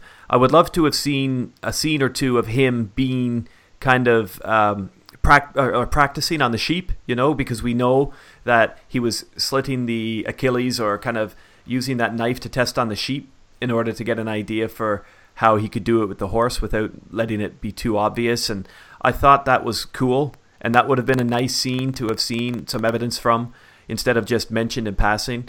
Um, I also thought that, you know, the idea of him keeping a woman on the side and needing to make money to keep his home and his secret life um, kind of on a balance check. That was kind of interesting, even though it meant throwing away the potential of a livelihood with this racehorse. He's obviously in deep, and I think he was a very troubled man. Although we don't we don't get a lot of detail about that. Uh, I thought Ross was uh, not so much a perpetrator as a secondary character, but um, Straker, yeah, basic perpetrator here. I thought he was cool. I went for a four on him. Uh, but I would like to have seen a little bit more or heard a little bit more about him. But you know, I, I wasn't more generous. Yeah, you were more generous than I, Bowman. Uh, I was three point five on this. Okay. Um, he was, as you said, an interesting uh, villain in that in that way, and the fact that you know he had these gambling debts, he was sympathetic, and uh, the fact uh, you know he's juggling with a lot, a lot of stress in his life, and he was definitely a lot more human than a lot of the villains we encountered. But I think because he was always in, he was a posthumous kind of villain in that way because he was in, in the end the asshole victim trope. Um, yeah, that's a good way to describe him actually as a posthumous villain. Yeah, it's, it's, that to me kind of took off some of the luster I think of his character. So that's why I only gave it a three point five. I found enough. like the mystery itself is the primary antagonist, and you could even argue that Silver Blaze is the perpetrator. But I think you and I would have to agree, nay, on that. did you did you spend time writing that last night in the early hours? Oh my friend, oh my friend, I had that going for a week. I was I've been I've been waiting for this moment. well, it was good. It was. It got a chortle from you, so that's all that matters. It did, yeah. So you went four for Straker, huh? No, I went three point five. Sorry, three three point five. Yeah, I went four. All right. Uh, what do you think of the environment? house, stables, the moors around Dartmoor, they all grad- add great atmosphere, as I said, and they really put you like in media res, you know, right in the middle of things. And uh, the details that they mention about King's Pyland and the stables and the procedures of, of how the race is done and the different names of the horses. Uh, I think I think uh, home uh, Conan Doyle really brought to life uh, Victorian late Victorian horse racing, steeplechase or whatever it was. So I give it a solid four. Hmm, solid four. Interesting, though not that interesting because that's exactly what I did too. I thought it was, uh, yeah, I did. I liked the fact that they were out. Um, I like the fact that we had a train. I like the fact that we visited more than one stable, although we didn't really get great detail on the um, the stables. But I, I did love the the guy who was trying to get the inside tip. What was his name? Fitzroy Simpson. Yeah, Fitzroy Simpson. There was a wonderful moment uh, or two described, you know, when he's kind of walking around at night, and it is awfully suspect. Like, of course, there are men like this, and he was well known to everyone. But he, he just appears in the in the window when Edith Baxter, the maid, is walking by. Like, "Hello." He's like yeah. a Dickens character with like his cravat and his like his pommel cane and all this sort of stuff. You know, almost like like yeah, you're right, like that. But he was also kind of spectral. You know, just the way he he appeared out of out of nowhere. And, yeah. And kind Off of dis- the moor, you know. Again. Yeah. Yeah. I liked it. I thought that was cool, and it was nice to be uh, in a rural area. I felt as though Conan Doyle wanted to tribute this part of England in a certain way with a story like this. Now I don't know exactly why that is the case, but I felt like it was the case. Uh, it was it was nice. It was a nice story to follow in this environment. Um, I like the interiors of what we did get, although not a lot. But the exterior shots were really really nice, or the exterior descriptions, and it was fun to be on the train as well and it was good. I went four, so a very solid pass. Yeah, four is good for the uh, environs. And uh, moving to our supporting cast here, uh, I think it was solid. It's a big uh, one. You know, Ross's frustration with Holmes is understandable, and he's grateful at the end, and he seemed a decent guy. Uh, than Holmes made him out to be um, in, in in the end, even though he was probably a little bit of a, a, a little bit dickish. Um, Silas Brown, he folded easily but believably. Mrs. Straker was very convincing at being all, you know, what the fuck with Holmes's questioning. Uh, Gregory seemed competent enough to usher some respect from Holmes as well. Um, as, and you know, I, I like the, uh, the the upper and lower class elements. You have General Ross, and you have the stable boys, Ned Hunter, Edith Baxter. Um, all different classes were playing a part in the story. You know, and and that made it unfold in a ble- in a believable fashion, and it just made it feel very real. This particular story, and so again, it's the it's the solid cast, it's the environment, it's the investigation itself, all the little details, and the dynamic between Holmes and Watson. All of these parts play so well together to make this a great story. So I give this particular part of the uh, story um, of the pipes, uh, the, the, the, supporting cast, I give it a four. You give it a four, okay. Uh, well, here's where I went 3.5 instead. I don't disagree with anything that you said. However, the nature of this story and of the environment is that we're going to have a lot of little characters. And because you have a lot of little characters, I felt like most of them were very thinly sketched out. Uh, not very thinly sketched out because they are necessary. You need to have a stable boy. You need to have Edith in here. You've got to have uh, wife. You need to have Colonel Ross. You've got to have Fitzroy. Like I understand for the story they're necessary and they're not superfluous in the plot. But when it comes to how deep do we get into them, how much do we care about them, not really that much. And so I can't give it a four. I went three point five. I understand the necessity of them, but because of their necessity to the plot, which I almost gave a five to and the investigation, they are a little weaker when put under the microscope. So for me, 3.5. All right. We'll that agree to us, disagree. That brings us to a total, though, of, uh, let's see what this is 9 and 8, 17, 20.5 for both of us on this story. Yeah, wow. That's, uh, that, was that our first tie? It was our first tie. All right. I think. I think. Hang on. Let me check. Let me check. Let me check. I think there might have been one story where we tied on. Nope, this was our first tie, buddy. Well done. Good for us. Huzzah. And now, of course, we reach that uh, point of the afternoon and in our show where we're choosing a musical selection. Now, I have a couple set aside here for you for the Silver Blaze. Your job is to choose what is behind door number one or what's behind door number two. Or what's in the cardboard box. No, that's that's coming later. Ah, I see. Well, I choose door number three. There is no door number three. I know. I, think I think outside the box that way. Well, you get nothing. You get to listen to me walk into the kitchen and get a cup of coffee. That's not as nice as one of these other selections. Fine, door number one. Door number one. Josh, we mentioned earlier off Mike that we wanted to do a little tribute to Roger Moore, and you, my friend, have just found a magnificent way of bringing it in. You see, Roger Moore starred in a little film called A View to a Kill, which involved a horse and some trickery in the horse stable, and we're going to listen to a track from Pegasus, or sorry, called Pegasus's Stable from John Barry's score to A View to a Kill. Now, before I, as we recall, yeah, Roger. Moore also played Sherlock Holmes just to connect everything. He did indeed. Would you like to say a few words about Roger Moore uh, at this moment, while uh, just before we play the track? In my memoriam. first James, Bo- my first James Bond, rest in peace. Great Simon Templar, one of his best characters I think he portrayed. Uh, his Bond was debonair and a gentleman, and he was a fun Bond for the time. He did not have the black heart like Connery or that kind of vicious charm. Uh, he didn't have the intensity of Dalton or the force of nature of Craig, but he lived he, he lived in an era where people needed a laugh. He was you know he was Bond where people needed a laugh, and I think he did that well. And even when he was called upon to do a lot more dramatic kind of stuff, he was able to you know show show his oats there as well. Show his oats. Look at you with all these horse references today. Nay. no, you're right. Yay. Yay. Well said. Yeah, Moore's a legend. Uh, he had a nice stint as Sherlock Holmes in New York. Uh, we won't go into that, but yeah, it was really sad to lose him.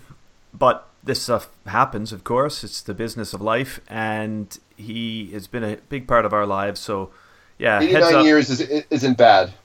Uh, heads up, and a tip of the hat to Roger Moore. Uh, we'll miss you, Roger. Actor and humanitarian. actor and humanitarian. Uh, you could do a lot worse than model your life after his, that's for sure. Uh, yeah, so well done by selecting door number one. Uh, Pegasus is stable is the track we're going to listen to, and this does come, as I said, from John Barry's score for A View to a Kill. Now, do you want to say anything about Ste- uh, Pegasus here to uh, make the connection a little bit more adhesive than this seems? Well, apparently, uh, Christopher Walken's Russian villain with a New York accent, uh, eugenics experiment or whatever the heck he was, is using like microchips, microchips or something implanted in, in, into horses' uh, legs that inject uh, steroids while they're running through a remote control cane that he was carrying at at the Derby. Uh, so All right, just stop. Just stop. I can't keep it together when I listen to it. How ridiculous is that? Like, really? What do you think our bud, our buddy Roger thought when he read the script for that one? I bet he wished he was back in New York in cosplay Sherlock. He was probably just I, I imagine he would laugh because even like back when View to Kill was was out I believe Christopher Walken was was on Saturday Night Live still doing like the Continentalist or whatever the heck he was called do, do, do you remember that skit The Continentalist Yeah, but that came from the mid late nineties. was it okay so maybe Yeah. Christopher Walken wasn't a joke back then then maybe No, I think he was. I think he was pretty serious about this KGB guy Max Zorin he was playing. Anyway, right. Thank you, buddy. You've done it. Here we go. This is our uh, segue. Pegasus is stable. A few moments from A View to a Kill.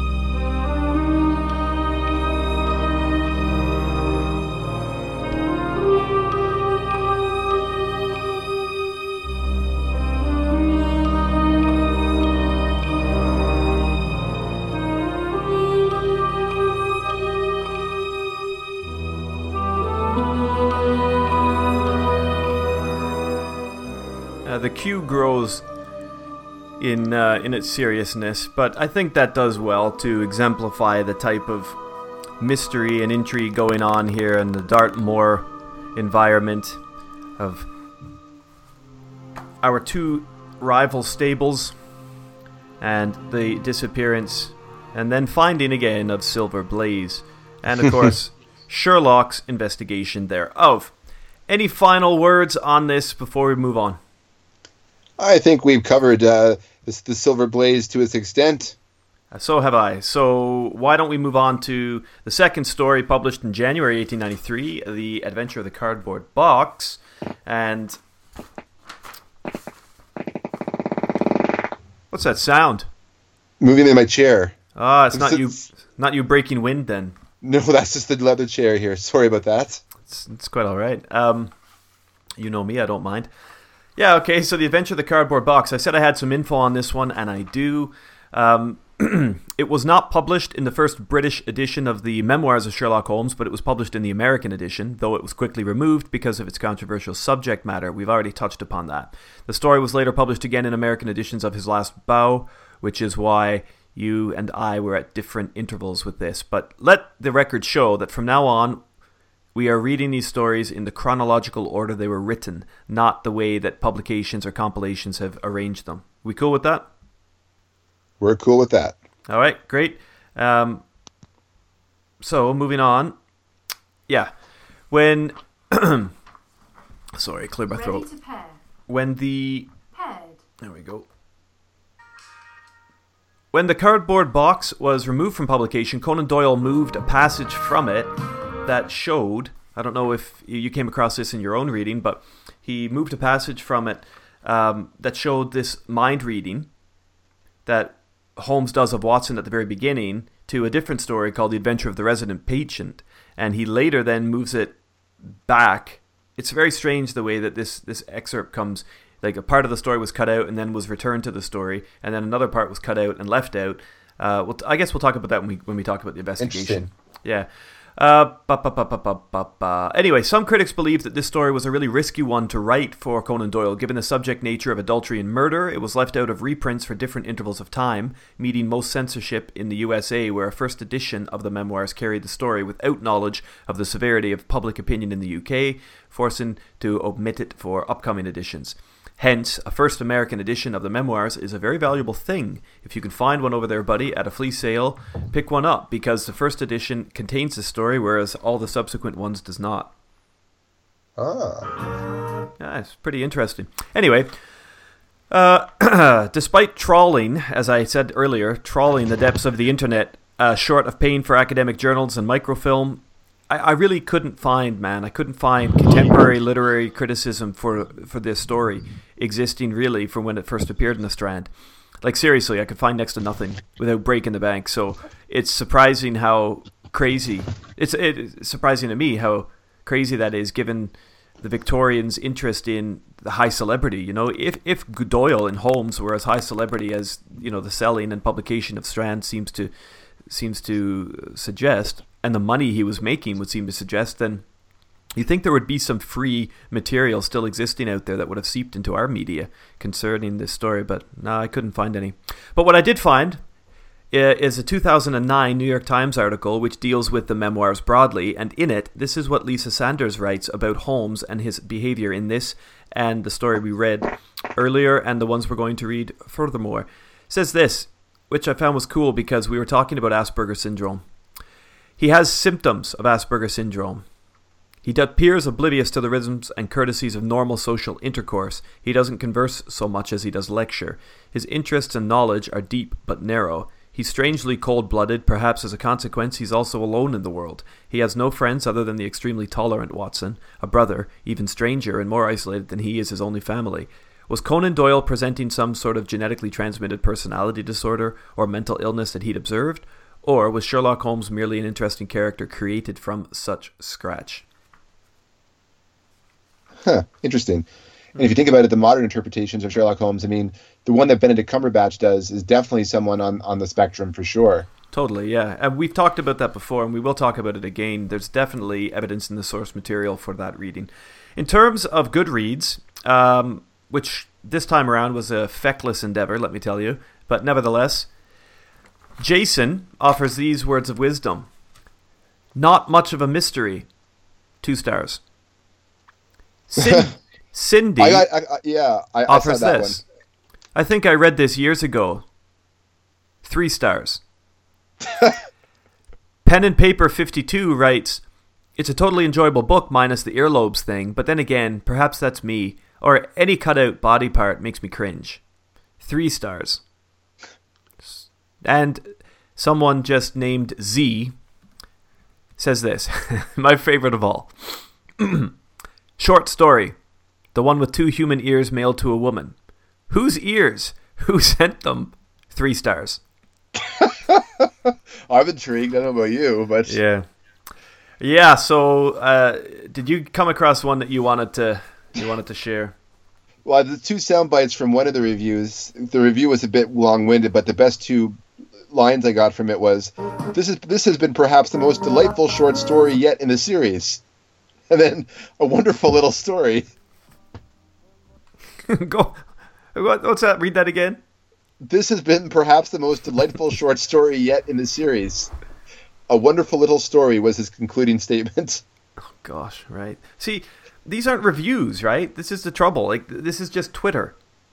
It is. It is 100% Twitter. It's actually not even Twitter. It's Twaddle. Twaddle, exactly. New app. Another one here is Twaddle. it's a good reminder to maintain distance from people who eagerly tear down others as a regular part of their speech.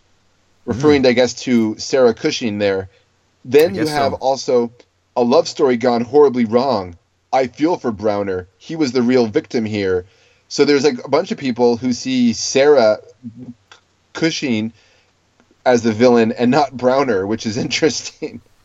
Uh, yes, quite. I am not sure I agree with that, but we'll get into it. Um, yeah. So, d- do you want to get into it? You just want to fly right through. Let's. let's Yeah. What are we waiting for, man? I feel like we're hesitating too much today. We know what we're doing. Let's just fly into Let's, this one. let's, let's just do it. Uh, let's uh, get into the uh, into your outline there, my friend. All right, so the adventure of the cardboard box. As the late summer heat suffocates the great city of London, Watson and Holmes seek refuge inside the blind drawn room of their Baker Street man cave. Curled on the sofa, Holmes plays at telepathy while Watson weathers the 90 degree heat with the mettle of an experienced soldier. Holmes has been cordially invited by Inspector Lestrade to weigh in on a curious case that is puzzling Scotland Yard and directs Watson's attention to a small paragraph in the paper outlining the details. It would appear that Miss Sarah Cushing of Croydon was recently made victim of a horrible practical joke when, upon checking her mail, she discovered a neat little cardboard box addressed to an S. Cushing containing two human ears, one male and one female. Police believe that the package was sent from Belfast by ex lodgers of Miss Cushing, medical students who she had turfed out for their rowdy frat parties and keggers back in the day. After mm-hmm. changing costumes, the dynamic duo hire a cab and brave the heat to visit Lestrade at the scene of the prank. Packed in coarse salt and frayed at the edges, Holmes is quick to observe the roughness of the packaged ears. He immediately dismisses the likelihood of it coming from Cushing's previous medical student lodgers, sensing that their accuracy with surgical equipment would have made a cleaner job of the cut. Moreover, a spelling mistake and the unique knot tied in securing the box encourages Holmes to suppose that it was sent by an uneducated sailor, or at least someone with knowledge of rigging and ropes. His spidey sense tells him right off that this is less a sick, youthful prank and more a serious crime, likely a double murder. He speaks hmm. with Susan, who by now is fed up with questions and police presence in her home. Nevertheless, she soon comes around to Holmes and his charms. Watson observes of her that, quote, like most people who lead a lonely life, she was very shy at first, but ended by becoming extremely communicative. Miss Cushing gives Holmes pretty much all the detail he needs to work out the mystery. Most telling are the troublesome details of marriage between James Browner and Susan's sister Mary, and the meddlesome behaviour of the other sister, Sarah. After a quick cable to Liverpool and a house call to Sarah Cushing, Susan's brain fevering sister, Holmes and Watson power up in the pub over a bottle of claret and a pleasant little lunch where they talk of violins and the great Paganini. So quick was his absorption and computation of information that he tells Lestrade at the station he'd prefer to be left out of dispatches because this case wasn't really difficult enough for him to be complimented. Adding insult to injury, a gesture of some pleasure for our boy, he hands the disillusioned inspector one of his cards with the culprit's name scribbled on it, but instructs him that he won't be able to get an arrest until the next evening. Holmes later confesses to Watson that the case was an easy one because it depended on, quote, backward reasoning, and it wasn't complicated by concurrent twists or future evidence. Doyle then offers the trusty ventriloquist's performance so that Watson, we, the reader, can be told how this chain of backward reasoning led to his certainty of James Browner being the murderer and of the two ears belonging to Jim's adulterous wife and lover. His suspicions and resourcefulness are confirmed when a letter from Lestrade fills in the rest of the blanks. Upon its into, arrival into dock, the SS Mayday was boarded by police and sailor Jim did nothing to resist questioning on arrest. In fact, he handed out his arms in supplication and confessed in a lengthy detail the story of his alcoholism, revenge, and murder. We learn from Browner's verbatim statement that it all started as the story of three sisters, kind of like the Chekhov play, but instead of a climactic duel over a woman, there's bludgeoning in a boat born out of jealousy and rage. You see, after marrying his true love Mary, in all Liverpool there was no better woman, he states, her sister Sarah came to visit and started to play, play vile temptress upon his dutiful sailor's heart. And one fateful afternoon when his wife was away, Browner shunned Sarah's advances, and though she brushed it off casually, she'd never truly get over the rejection, and she began plotting to take revenge on him, or perhaps to turn him towards her, twistedly, by getting Mary's eyes to turn elsewhere. By introducing her to one Alec Fairbairn, a dashing, swaggering chap who made friends wherever he went, Sarah orchestrated an adulterous affair that soon had Browner chasing his wife and her secrets around when he returned home from sea, instead of bumping uglies between the sails like good reuniting couples. Before long, Mary was seeing Alec regularly, and the last embers of love between her and Jim had gone. Sarah's plan had worked. Well, sort of. In a portentous argument set to poach the white elephant out of the room, Browner fiercely promised Sarah that he would send her one of Fairbairn's ears if he ever showed up at his house in pursuit of his wife. The marriage is reclaimed resignedly, and a new status quo of austerity is wedged into their home. Frightened by the threats against her by Browner, meddlesome Sarah eventually moved back down to London, having failed to make a living in Liverpool, hosting sailors in her own domicile.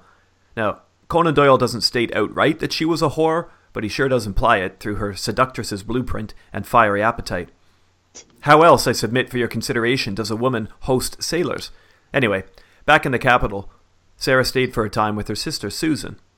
True to his word, when he rushed home some weeks later to surprise his wife with 12 hours of unexpected shore leave, a stupid, pitiable move for a man who knows that his wife is unfaithful, yet one which nevertheless lets us see his love.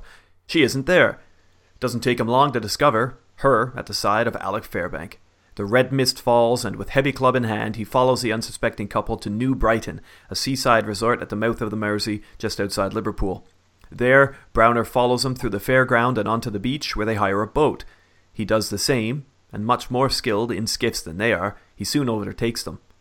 Under the blanketed security of a hazy mist, he proceeds to board their paltry vessel and beats them to death. He cuts free his barbaric prizes before sending the two bodies to Davy Jones's locker in what is definitely the most unsettling crime of passion that we have yet received in a Holmes story. Sailor Jim cleans himself up and returns to work aboard the Mayday before posting the ears later from Belfast. This is how the gruesome parcel, addressed only with an S, makes its ambiguous appearance in Croydon, and how Holmes knows to tell Lestrade that he won't be able to get Browner on the murder until his boat comes back to dock. Though successful in solving the mystery of the cardboard box, Holmes is nevertheless perplexed. He asks Watson, quote, What object is served by this circle of misery and violence and fear? The disorder of passionate crime doesn't really jive with his fundamentalist view of logical behavior, even for a criminal. He just can't accept red mist or rage as a motive. The whole affair is repugnant to the sanctity of marriage and law in equal measure, and for all his objective claims and calculating insights, Holmes lacks the existential, Herzogian view of humans as chaotic, passionate beings. The story ends curiously, with Sherlock reaching out to his partner for understanding in a scene not dissimilar to so many Captain Kirk moments. If only Watson were a more suitable Spock, he might have gained some closure. nice. There you go. And I would now like you to start talking about your feelings of the story. We've already well, lit our pipes. Our pipes are. Oh, that's right. I was going to take another another puff here, and uh, let's uh, dive in. So, let's look at the uh, the pipes. We got our principles, our investigation, our perpetrator, our environment, and our supporting cast. So, the principles. I found Watson was kind of clueless in this story. it's so much that Holmes doesn't even have to talk to him. He just has to read his mind instead. uh, seriously, um, his his kind of cavalier approach to the case was a bit disconcerting as to me enjoying his character. But I found he did, did kind of have an about face when he realized, you know, these ears that he's finding, he goes very grave, you know, when he realizes that a terrible crime has been committed. So that kind of sold me on his mannerisms. At the same time, the way that he approached the case and then he wanted to dismiss it uh, immediately after he knew there was a murder committed, uh, it, it, could be seen as the kind of like a symptom of autism, I suppose, not having that emotional connection. It could also be sort of some sort of like in a kind of ingrained defense mechanism against such atrocity, so that he just writes it off. You know, um, there is a kind of I think a argument for that. That's um, interesting. I hadn't thought of that. Yeah, and then again, he was disturbed by Browning's confession and the actions that people do. But was he also, there's a good ambiguity to the sense, was he concerned with the actions of what Browning did and he was disturbed by it in that way? Or he was horrified by it? Or was he more or less just didn't understand it because it was just more human emotion, right? That red mist you're talking about. Hmm. So I, I, give the dynamic duo because, because I found Holmes was kind of interesting and and in this storyline, and I, I, give it a, a I give it a solid four, maybe a little generous, but Holmes I found presented an interesting version of himself in this one, so I, I give it a four. He did, and I gave it a four as well. I agree 100% with what you said about Watson, particularly noticeable after the Silver Blaze, reading this story uh, as I did in sequence. I know you were kind of a couple behind because you went the other way, but um, I, I found that, yeah, like Watson was so sharp and he was so involved last time. Here he's just kind of, it's almost like he's disgusted by the, the, the murder of it. And he, he never says he is, but, you know, it's it, it would be an explanation at least. Like he's shocked um, by the murder, and so he he kind of takes a back foot and just follows his pal around. Yes. I don't I don't know if that if that's entirely fair, but that, that's how it felt anyway. Um, Holmes, particularly at the at the end, is is really curious. I did like the fact that we got another violin chat and another moment of him switching off his mind because, as far as he was concerned, he was done until the apprehension of the criminal. I like that.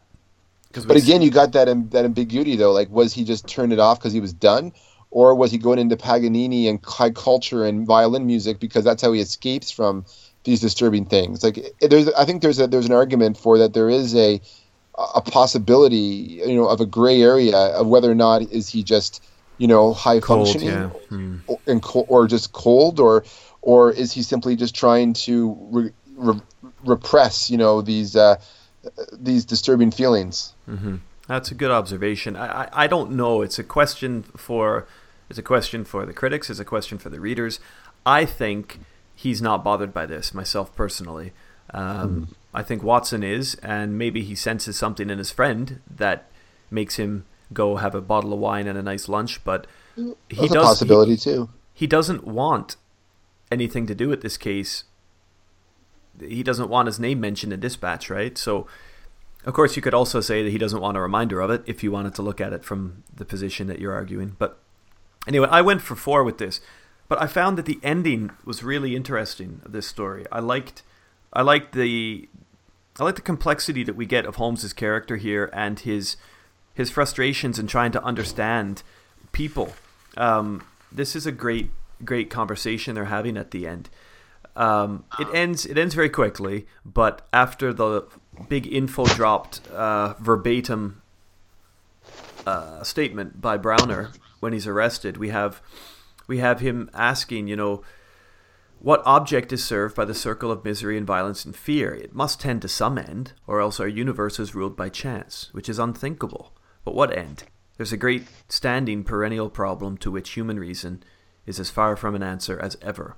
And I found this really cool in contempt or sorry, in modern context as well, where you've got things like chaos theory that and I don't know, you know, I apologize for my ignorance. I don't know the root or the history of chaos theory, but I do certainly know that uh, understanding the world in terms of disorder has become far more fashionable. And uh, philosophically, you got directors like Werner Herzog, which is why I referenced him in my outline, who do a lot of their work mm-hmm. around chaos and and like um, equilibrium and stuff like that. Holmes seems incapable of understanding this case and it obviously irks him. It really bothers him that okay, yeah, he solved the case, but he didn't solve the reason.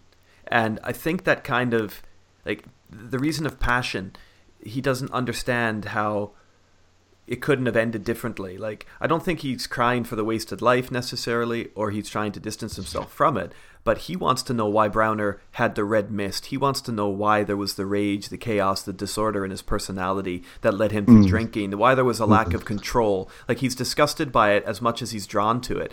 And I think that that's a real complication for him. And it's a complexity perhaps we have seen before, but it's never been as clearly stated out in a rhetorical question the way we get it here. And you notice too is that when he says, "What is the meaning of it, Watson?" The next line is said Holmes solemnly, mm-hmm. solemnly as he down the paper.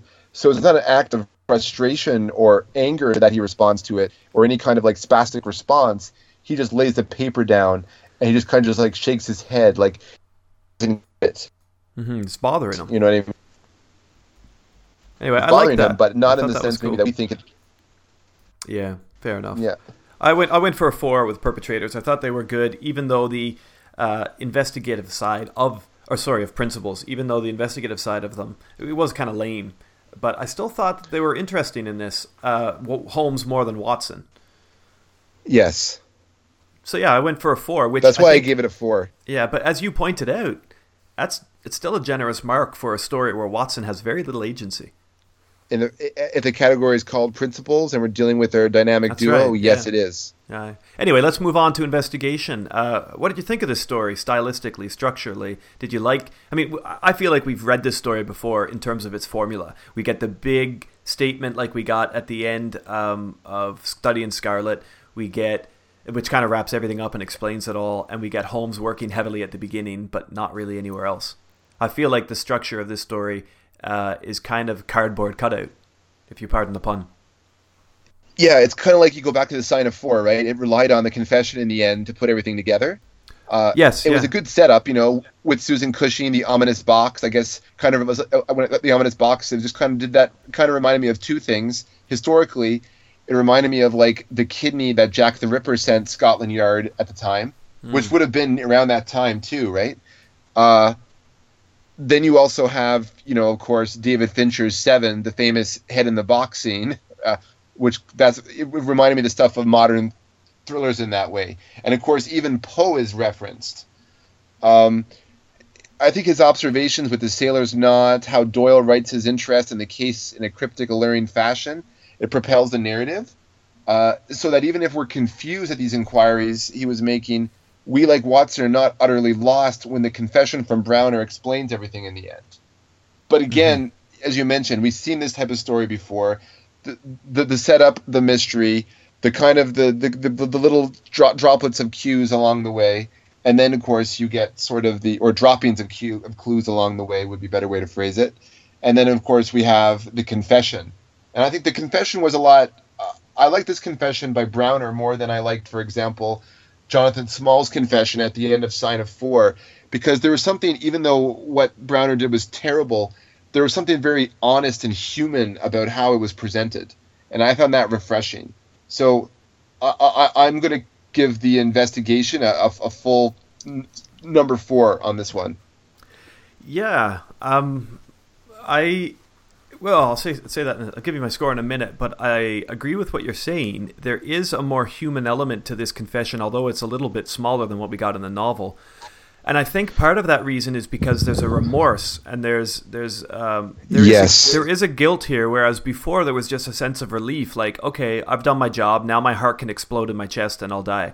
Um, in this one, he knows that he's going to be hung or he's going to be imprisoned, and he's remorseful because he knows what he's done is wrong. But he's a man who's not just on a simple mission of revenge. He's a man who's on a mission of revenge while dealing with alcoholism, while dealing with uh, this feeling that he is deserved something, not just like a big rescue Superman mission. You know, it, there's something more complex here in the statement that that warrants a more human environmental response. I agree with everything you said there about that. So the investigation, I did feel a little bit differently than you. Um, not majorly though, it has to be said. So I liked reading the formula again, even though it was a formula and I knew what we were going to get. I liked it that Holmes had his little moment of no, don't even bother this. I love the the Lestat moments here. Uh, I like the Lestat Lestrade moments. yeah. Um, much like I enjoyed the Lestrade moments in uh, I don't remember what story. Oh yes, I do remember what story it is. The the one with Hattie Doran, um, the Noble Bachelor. Noble I like the Lestrade moments there as well. I found them quite acute, and I love the you know the little expressions that Lestrade has where he thinks he's he's won the lottery and getting one over, and he doesn't really. And then when Holmes Holmes gives him the his own business card with the name of the killer on the back. I thought that was kind of cool. I know that these guys have got a long-standing relationship, but it's always nice to see them duke it out.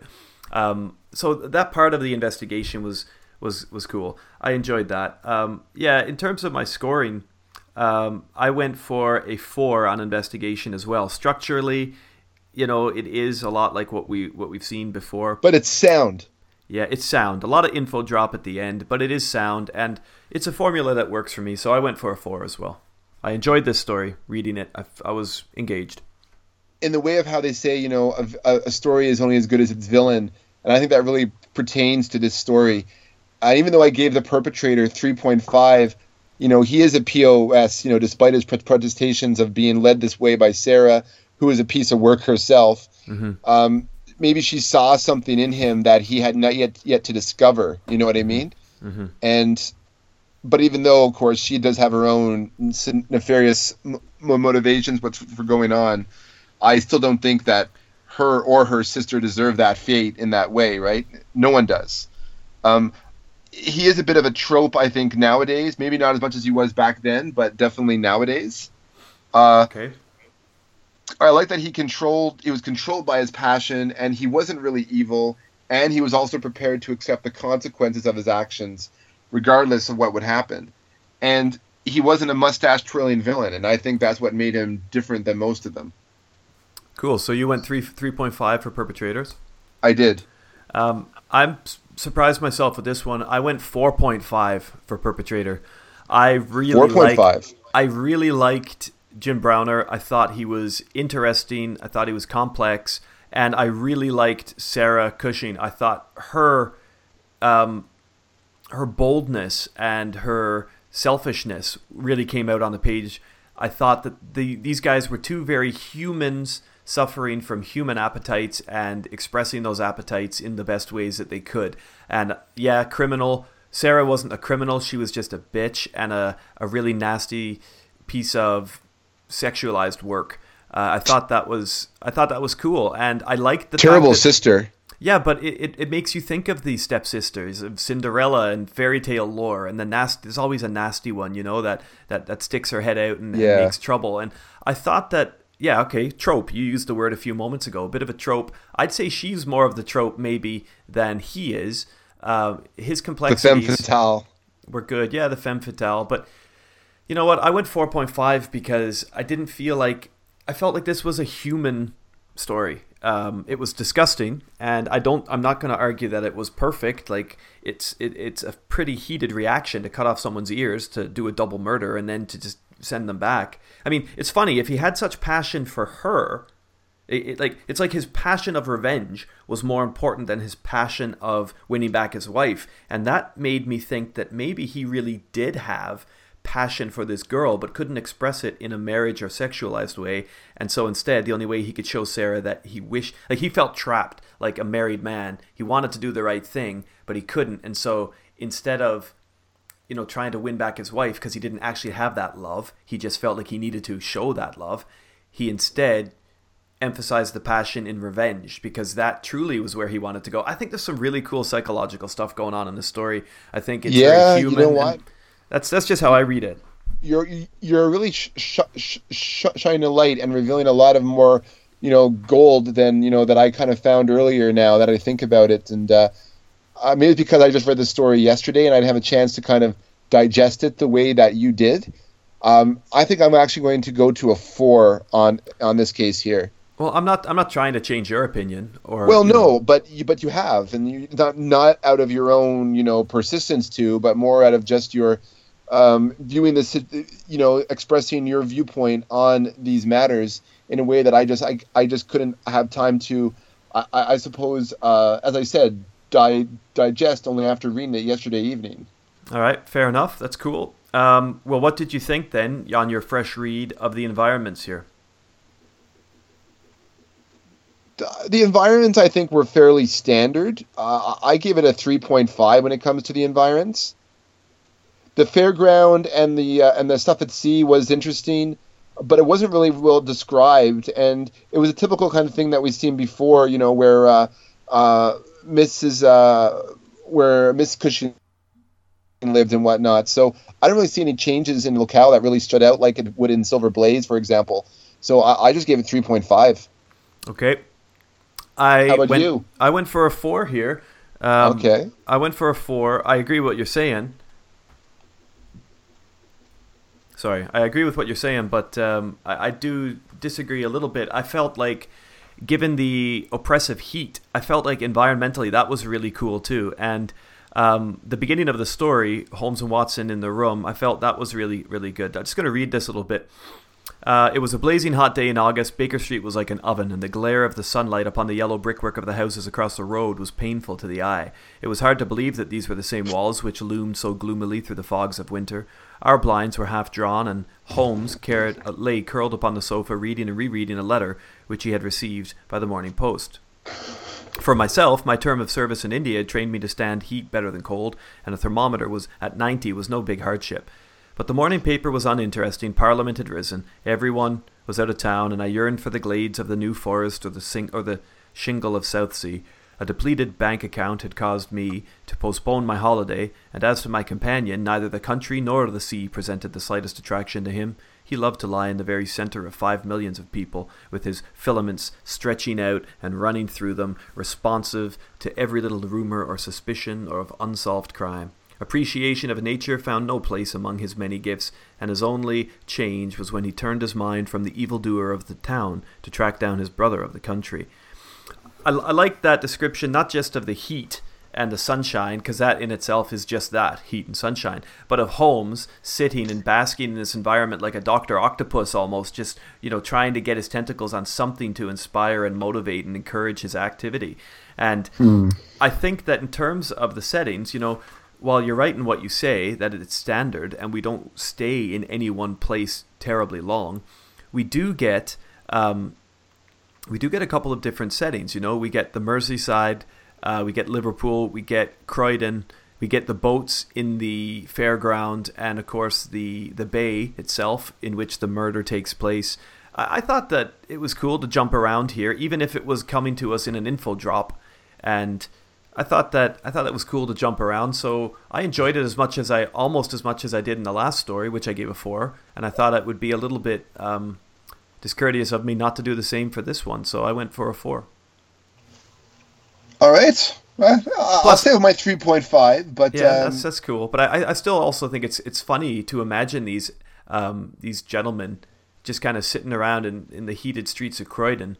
Uh, although admittedly it's a little cooler there than it was in um, in Holmes's apartment. But just kind of looking at this cardboard box and sitting out in the sun, and you know you get the the sun casting its sweat on everyone's brow and um, the, they're just picking through a box full of human ears. Like I think the environment's it's very ironic and it's very it's ironic because the the murder is, is so grotesque, and I just think it's cool. I, I think it's interesting, but maybe that would have worked anywhere.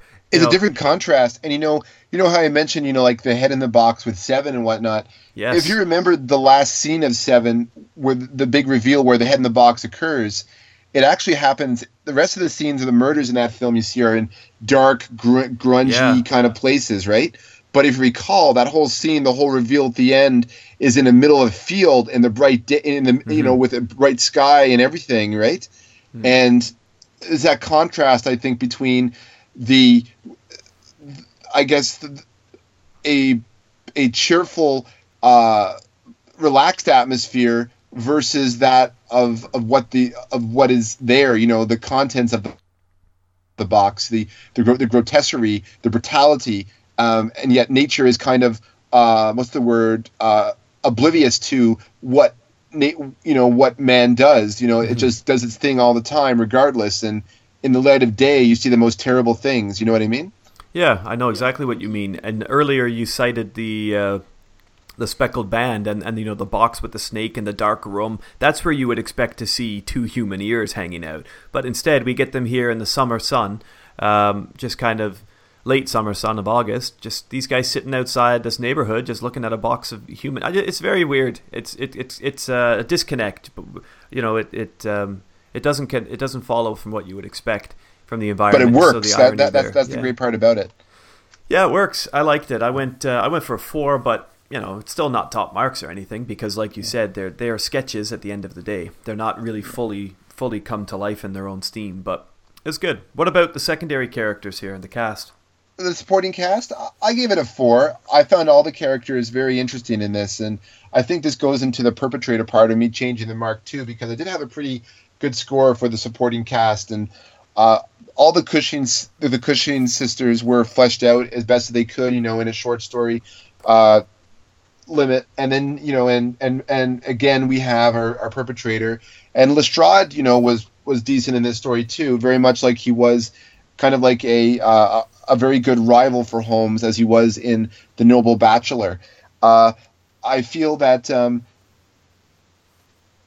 all the characters they played their part in the story well, and they they weren't sketched too too thinly that you know you didn't get a sense of them and you understood them you understood their motivations you know like they pulled they, they, they their tail like pulled you into into the story in my opinion Yep, I agree with you, but I went for 3.5 here on this one. Hmm. Uh, I went just a half shade lower than you because I like Lestrade. I like the, the Cushing sisters. Um, f- I, I felt that there was something kind of conveniently uh, and left out with this whole. Uh, what's his name? Fairbank? No, what's his name? The guy who. Oh, oh Alec Fairbairn, yeah. Fairbairn, yeah, like yeah, he was just shovel nosed in there, and or shoehorned in there. Sorry. Um, the reason I the other shovel, man. Yeah, the reason I just said shovel nosed is because I was reading um, Hemingway's Old Man in the Sea. I'm studying that with the kids, and there's a shovel nosed shark that shows up at the end of it, and that's I meant to say shoehorned. He's just kind of shoe shoehorned in there, and as as an important um, ingredient to get Mary what she wants. And I just felt like this guy he's pretty stupid. Like, and you know, where's his where's his morality in any of this? Um, I mean, there are millions of other guys that are cheating on or helping women cheat, but you know this. Maybe this he could have used maybe a, like an introduction beforehand, as some other mentioned just mm-hmm. before. You know, like well, he was like told, Sarah's best friend or something like that, or. Well, we are told that he was a man about town, and everybody in, enjoyed him and appreciated him, and even Jim Browner, you know, appreciated his company at the beginning. We we get that idea, but I mean, at what point, like, you know that the girl you're boning is married to a sailor who's hard as fuck and drinks a lot and is going to beat the shit out of anything he wants to, why would you maintain a relationship in, under his own roof? Like it just seems kind of stupid to me. So, yeah. Uh, but that kind of I, behavior as a whole is pretty stupid if you think about it. It is, but again, that just draws draws out their human foibles, I guess, and and their you know the the body wants what the body wants, right? Not the heart, I guess. Yes. Anyway, uh, yeah, so I went 3.5 on that for supporting cast, which brings my total score to 820. I'm at 20 on that one, and you are at a 19.5. So we are close today so far. We are. We are close. Well, now let's see how we fare together on in, compar- uh, in comparison with uh, the adventure of the yellow face. Well, we're not there yet, Josh. This is uh, musical interlude time. Remember, we need to select. We need to select our music, and uh, once again, I'm offering you two choices, two cardboard boxes, if you will, um, available for choosing. Would you like what's in box number one, or would you like what's in box number two, Box number two. or would you like what's in box number three? There is a box number three here. Wow. Uh, sorry, I just forgot that there was until I looked at my playlist. I had to scroll down the screen to see. Well, in that case, then, because I was denied the first time, box number three it is. Box number three. Okay, um, let me tell you about the two that you didn't get. Box number one was another track from a James Bond film, another John Barry score, a track entitled Murder at the Fair, which is quite apt from The Living Daylights. Right. The other track was Darby's Castle by Kris Kristofferson, uh, a song about infidelity and a man's life tumbling down. Did the, did the fairground kind of stalking of of uh, Browner remind you of like uh, Strangers on a Train? A little bit, maybe. I can see the connection, yeah. When he's stalking uh, the guy's wife or whatever? A little bit. Yeah. A little bit. Yeah, so those are the two that you didn't pick. You went for door number three, am I correct? I did. Right, well, door number three, another song about infidelity, though a little jumpier, is um, this one Part Time Lover by Stevie Wonder. Oh boy.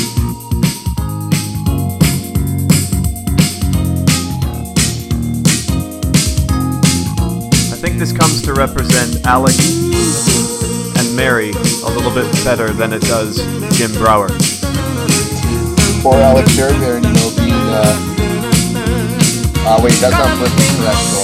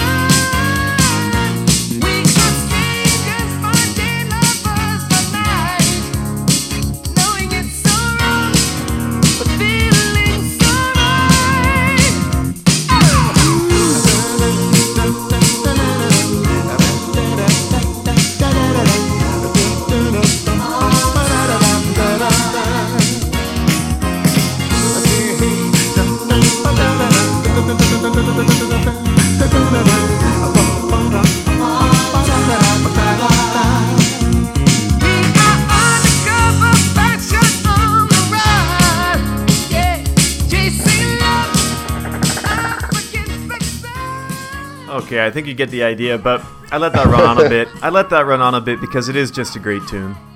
It is a good tune. So yeah, part-time lover Stevie Wonder. Um, perhaps not the finest representation of the adventure of the cardboard box, but nevertheless uh, a good one in some plot points, I suppose. If you can make it work, uh, you can make it way. work, my friend. And we did make it work. And really, do we need an excuse uh, after listening to a rather contemplative, eerie, mysterious, and investigatory track from A View to a Kill for Silver Blaze? Do we really need an excuse, I ask you, BFG, to bring out a bursted pop song like that? No, we don't. Indeed. So on we go. The yellow face. Yeah, the yellow face. AKA, how do you spell assume? Answer, don't. Mm-hmm. Quite right. So. Grant Munro has a problem. He doesn't trust his wife. Oh boy, Holmes is bored already. Especially after how the page boy explained how Mr. Munro carried on while impatiently waiting for Holmes and Watson to return from their walk in the park. After the dynamic duo had settled in, Munro returned, and he doesn't even have to say his name because Holmes just knows knows. Or he just he just sees his name on the brim of his hat. Holmes does those kind of things. Uh, Munro's wife, Effie, uh, she's a returned Englander from America, uh, Atlanta, actually. She married a lawyer named Hebron until he and their chil- child contracted yellow fever. Bereft, she returned to England and soothed her sad heart by marrying Mr. Monroe. And that should be that. But as we will see, that in regard to the former marriage, we are leaving out a, a few details. Like a lot. A lot. but we'll get to that. All seems to be well. The Munros have a nice villa in Norbury. Everybody is happy, but of course, nothing ruins our neighborhood like some sketchy new neighbors coming in. You know, they don't mow the lawn with the long grasses. There's a mistreated, angry dog who barks all night. There's bottles everywhere. Uh, everyone's having a row in that single house, or even resurrected mulatto babies. You know, the usual. There's a cottage down the lane that is soon inhabited by an angry Scotswoman, and every once in a while, Mr. Munro would see a yellow face appearing in the window. A scary yellow face. Is it Sherlock Holmes or a true detective? Things are getting weird, and even weirder when Effie wakes up in the middle of the night and gets some air, quote unquote, or asks for money, or and tells her husband not to ask, or visits the creepy cottage every now and then and refuses to explain to her husband what is going on, only ensuring him all will be well and made plain in the time. Sidebar: Is this Holmes's ideal woman or what? Sorry, Irene Adler fangirls. Sorry, Holmes Watson fan fiction bloggers. But Effie is the only one for our Sherlock. No one could be as withholding uh, like him as she. That's interesting. Just I'm going to interject here because I came across a couple of different attitudes uh, that argue this character of Effie actually did have an effect on Holmes. Do you think that she does? They're never, they never really interacted, to be honest with you. I know that's why I found it really weird. But a couple of like there are scholars. Uh, I, I use the word scholars loosely because that's how they're described in my notes. But um, yeah, like there are there are you know fans and enthusiasts and academics who do argue that yeah, you know Holmes Holmes probably could, like you're saying, be uh, shack up with someone like this. I just love the fact how you disclose all this information from me and tell me years later or let me figure it out. That's hot, man. yeah, yeah. As the character in uh, Arrested Development said, you get off from being withholding. uh, so naturally, Holmes assumes the yellow face is evil, the invalid, not dead Mr. Hebron, who is extorting Effie somehow. I believe Holmes' deductive reasoning goes like this Mr. Hebron plus yellow fever equals yellow face. Makes sense, right? But nope, Munro Sure, gets yeah. Hol- gets Holmes and Watson down in Norbury to assess the situation, and boy, do they! Not concerned with the law or anything, the trio force their way into the cottage. Munro grapples with the Scots Harridan, while Holmes goes for the bedroom with the win- with the window, the window with the yellow face. And there's a little girl in the room with a yellow mask to hide her actual black face. She's smiling. Holmes and Watson and Munro stand around for 10 minutes of awkward silence. Yes, 10 minutes according to the text. Like complete assholes. like they stand in the room for 10 minutes, and that's what it literally says. So can you just imagine, like, the little kid sitting there smiling, what going, and then the Scotswoman angry, Effie looking awkward, Holmes looking awkward. It's just total cringe moment. Do you see? Anyway. I don't know if your book. I don't know if your book has it, but do you see Sidney Paget's uh, illustration of that? No. Well, as you know, he illustrated for the Strand, and he gave Sherlock Holmes a lot of these. Anyway, the, the picture I've got is just is is really good because yeah, it does it captures the end of the story, but Holmes and Watson are kind of behind, um, are behind the, the couple, and Holmes is just kind of looking on like a grandfather might like at a church service, you know, very weird. Anyways, It turns out Effie's daughter survived, and she managed to get her overseas all this time.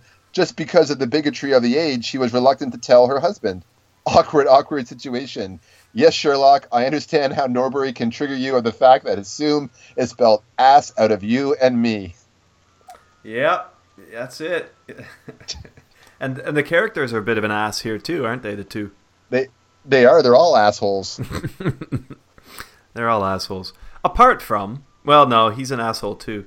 I was gonna say, um, yeah, it's like, well, no, it's not. I'll, I'll get there. Well, I'll get there. I don't want to say too much um, about our about our victim, if I if it's right to call him a victim of his of his wife's deception. But he's he's kind of like a winner at the end of it, isn't he? Yeah. Uh, for the perpetrators. Well, before we get into per- actually no, before we get into the even the pipes, uh, let's go see what Goodreads has to say about this next publication in the Strand after the cardboard box. Well, this is considered a rarity among the Sherlock Holmes stories because it involves Holmes acknowledging that he made mistakes along the way. And this is one that Watson includes in the stories, perhaps when you know his students would have called out for something else. Well, this one guy says it was an interesting mystery, but a little too predictable. I don't know about that, but Uh, predictable. I d- no way, man. I, I didn't know what was up in that cottage. I was thinking, yeah, okay, I was thinking fine. it was like Fu Manchu or something. yeah, exactly. I was there, thinking like that X Files episode. Um, what is it? What's it called? Not Blood Money. The one where um, Mulder and Scully are investigating the the Chinese um, gambling ring. What's that one called? Oh, oh, hell money. Hell Money. Hell Money. Yeah, I was think I, I was thinking anything from that to maybe this was the husband that was horribly disfigured, or maybe this was like someone who had like I was thinking like Holmes. Maybe this involved blackmail of some kind, and that there was this um, you know evil part of her past that had kind of followed up. But I wasn't expecting the ending. I, I didn't find it as predictable. I mean, I was not surprised when it was revealed as her daughter, but I didn't find it. I didn't find it predictable like that guy. What else? Does the, so the same guy the that mentioned uh, about uh, the cardboard box about how it was uh, he sympathized with uh, Mr. Browner. Uh, he says another Sherlock Holmes story I cherish so much, and this one has a strong moral value. This is not a crime story because there's no real crime in it. It's just a mystery story and a very cute one. I've no doubt this would have been a very special case for Sherlock as well. What he told Watson at the end story suggests that. Mm, not really, no. Uh, no, um, I, I don't disagree that there's a moral story here, uh, or that Conan Doyle's trying to offer up some forgiveness for the rampant racism of the Sign of Four. There's sort of like an answer to that here, but he does it by having the character wear a mask that looks less black. So I don't know that it's entirely the right way to go about it, but yeah, you know, I'll, I'll, give him some credit for that. One of the rare occasions where Holmes is wrong, but still a very happy ending. Hmm. Well, that's what we're told at the very beginning. That's exactly what's in the first paragraph of the story. I know, eh? Yeah. Here, the idea of a case departing from the usual Sherlock formula is explored with more success than other Holmes stories I have read recently, such as The Five Orange Pips or The Adventure of Charles Augustus Milverton. I haven't hit that one yet. As with those others, there is little of Holmes' usual sleuthing, but this one makes up for it with a sweet, sentimental ending that is an interesting contrast to the intellectualness of the most Sherlock stories. That's probably about the most articulate Goodreads response we've had in a couple of episodes. I, I think so. I think so. Listen, let me ask you a question about um, this story as it opens. There's a paragraph where Watson steps out, almost breaks the fourth wall, and gives us this bit of exposition. Um, and it does just kind of come out of nowhere, but save for the occasional use of cocaine, he had no vices, and he only turned to the drug as a protest against the monotony of existence when cases were scanty and the papers uninteresting. Um, okay, fine. Like we have got that before in the past, but is this now meaning to suggest that he's not an addict because there were euphoric descriptions in the first two instances of his cocaine use that would suggest that he was more than just a conservative user, and here it seems to lean towards the the side of of Holmes only once in a while experimenting with it. Do you see what I mean? Like the, the, what we're given here by Watson sounds a lot more um, acceptable than what we would probably expect. Given Yes. What, given what we read, I don't know that. Sorry, that didn't come out clearly. But all I'm trying to say is that Watson here doesn't sound like he did earlier, where he was talking about Holmes's cocaine use, and I'm wondering if this is Doyle coming to recognize now, as the late Victorians were, that while socially acceptable in some manner, this isn't a good thing to be putting into your body. Uh, yeah, like I think it got to the point where like uh, it wasn't just wasn't like snuff boxes back then. It, it- perhaps it was getting more and more maligned uh, in the late Victorian era, going into the 20th century, right? Yeah. Hmm. I don't know. Or or or Conan Doyle, from a medical background, probably knew the dangers of it more so than anybody when he wrote about it. That's also also key. Yeah, it is. and that- maybe he was born. And if you look at Scotland and stuff, and you know, not you know Edinburgh where he grew up and whatnot, maybe he he just knew that uh, knew people who are probably were in bad straits because of it, and maybe he wanted to show that th- you know this this upper class kind of drug is will bring will bring you down in the end, right? So maybe he wanted to get some awareness out there. So are you arguing then that he's the progenitor of Trainspotting? Very could be. He could be an inspiration for it, maybe. It gives me a completely different um, image of that opening scene to the film where uh, Ewan McGregor's character is running down Princes Street. This could be Sherlock Holmes running after a high. It could be. Yes. Oh no, you're right. I mean, I, I don't know. I, I, I just found, I just noticed it, and it sounded different than. So is Begbie Watson in this case? I guess so. Yeah. it just uh, it just sounded different to the way cocaine came uh, in the earlier references. It's like now he's he's more of an apologist for Holmes. You know, Maybe But- perhaps there was some ba- maybe because of the American audiences that he was it was growing and growing and growing and that, that that really liked his stories. Maybe there was some backlash against him being a cocaine user. Maybe it was worse in the states because it was Mm. the wasn't like cocaine and, and early- even earlier then. Like even the mob wouldn't touch drugs back then either, too. You know, like not until much much later on. So they maybe point. so they maybe thought it was like you know like the quote unquote black man's drug. You know what I mean? Mm-hmm. That's a good point.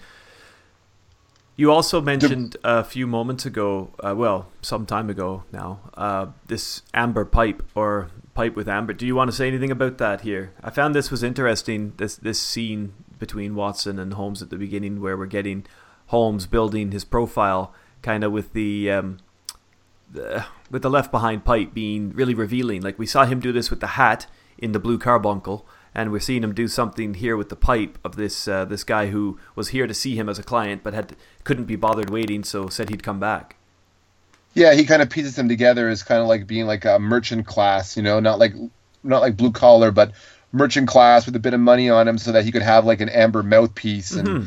and and from what I understand, I don't know if it was implied that there was a fly in the amber, but apparently, the, if if you have fly in the amber, it's it's worth even more. That's what he says, yeah. But then Holmes also says that um, that that in itself isn't indicative because there are a lot of people who deliberately put them deliberately put flies into the amber, and so it's not, Uh, it's to not kind to, to kind of feign their their Mhm. their value. That's right. Yeah.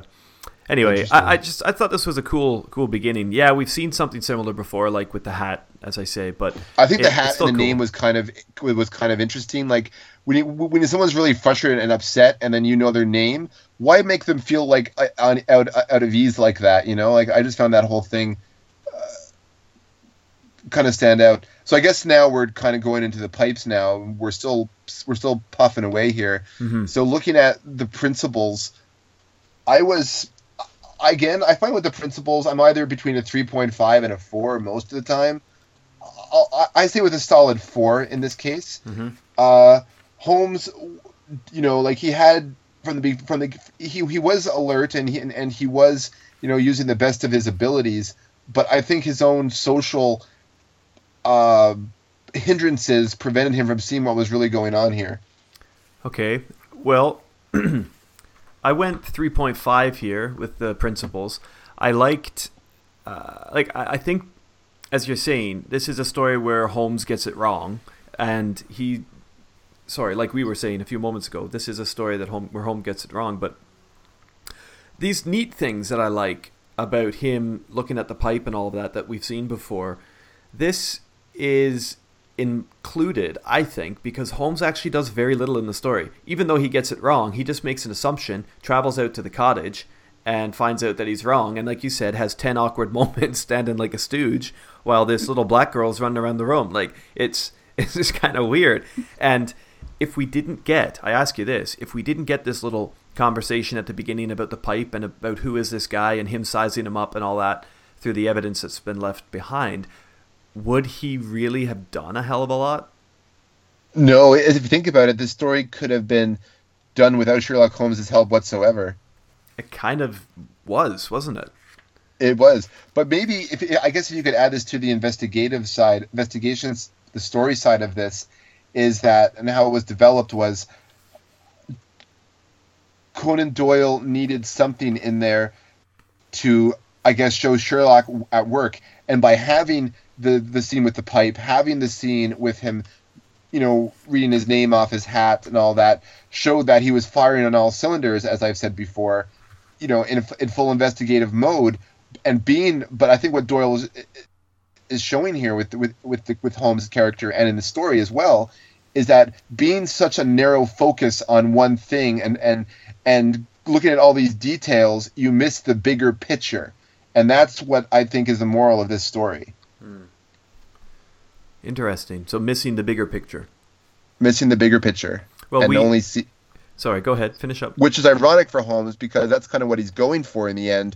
But because he was thinking on in a much more just looking at the minutiae of everything and not seeing the human side of what's going on here, it just seems to me that like even if with his great investigative capabilities, one slight kind of missing detail on something or a not understanding of something can lead to a complete misunderstanding or or the wrong interpretation of events, right? Mm-hmm. Yeah. So you went four for principles. I went three point five. Not really much in it, is there? Not really much in it, no. I, I, I'm going to stay at four, Yep. but I respect your 3.5 as well. All right. Um, when they they start to talk and the investigation starts to open up, um, did you find that in terms of her role in the plot, uh, Effie was very similar to how um, Hattie Doran in The Noble Bachelor was meant to was meant to be viewed like this American with the history in the other in the other country. Her husband died. She was now over here, had a little bit of a secret, but was trying to happily settle herself down. Like it, it just felt to me like we'd read this character before. A widow with money that was going to give her money to her husband and did give her money to her husband.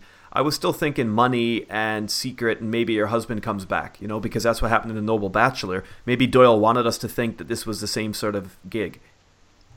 Possibly, but I mean, not to, and I know it's not a, a, a big uh, difference, but I believe that in this case, Effie was an Englander, but she was living in America when she was young.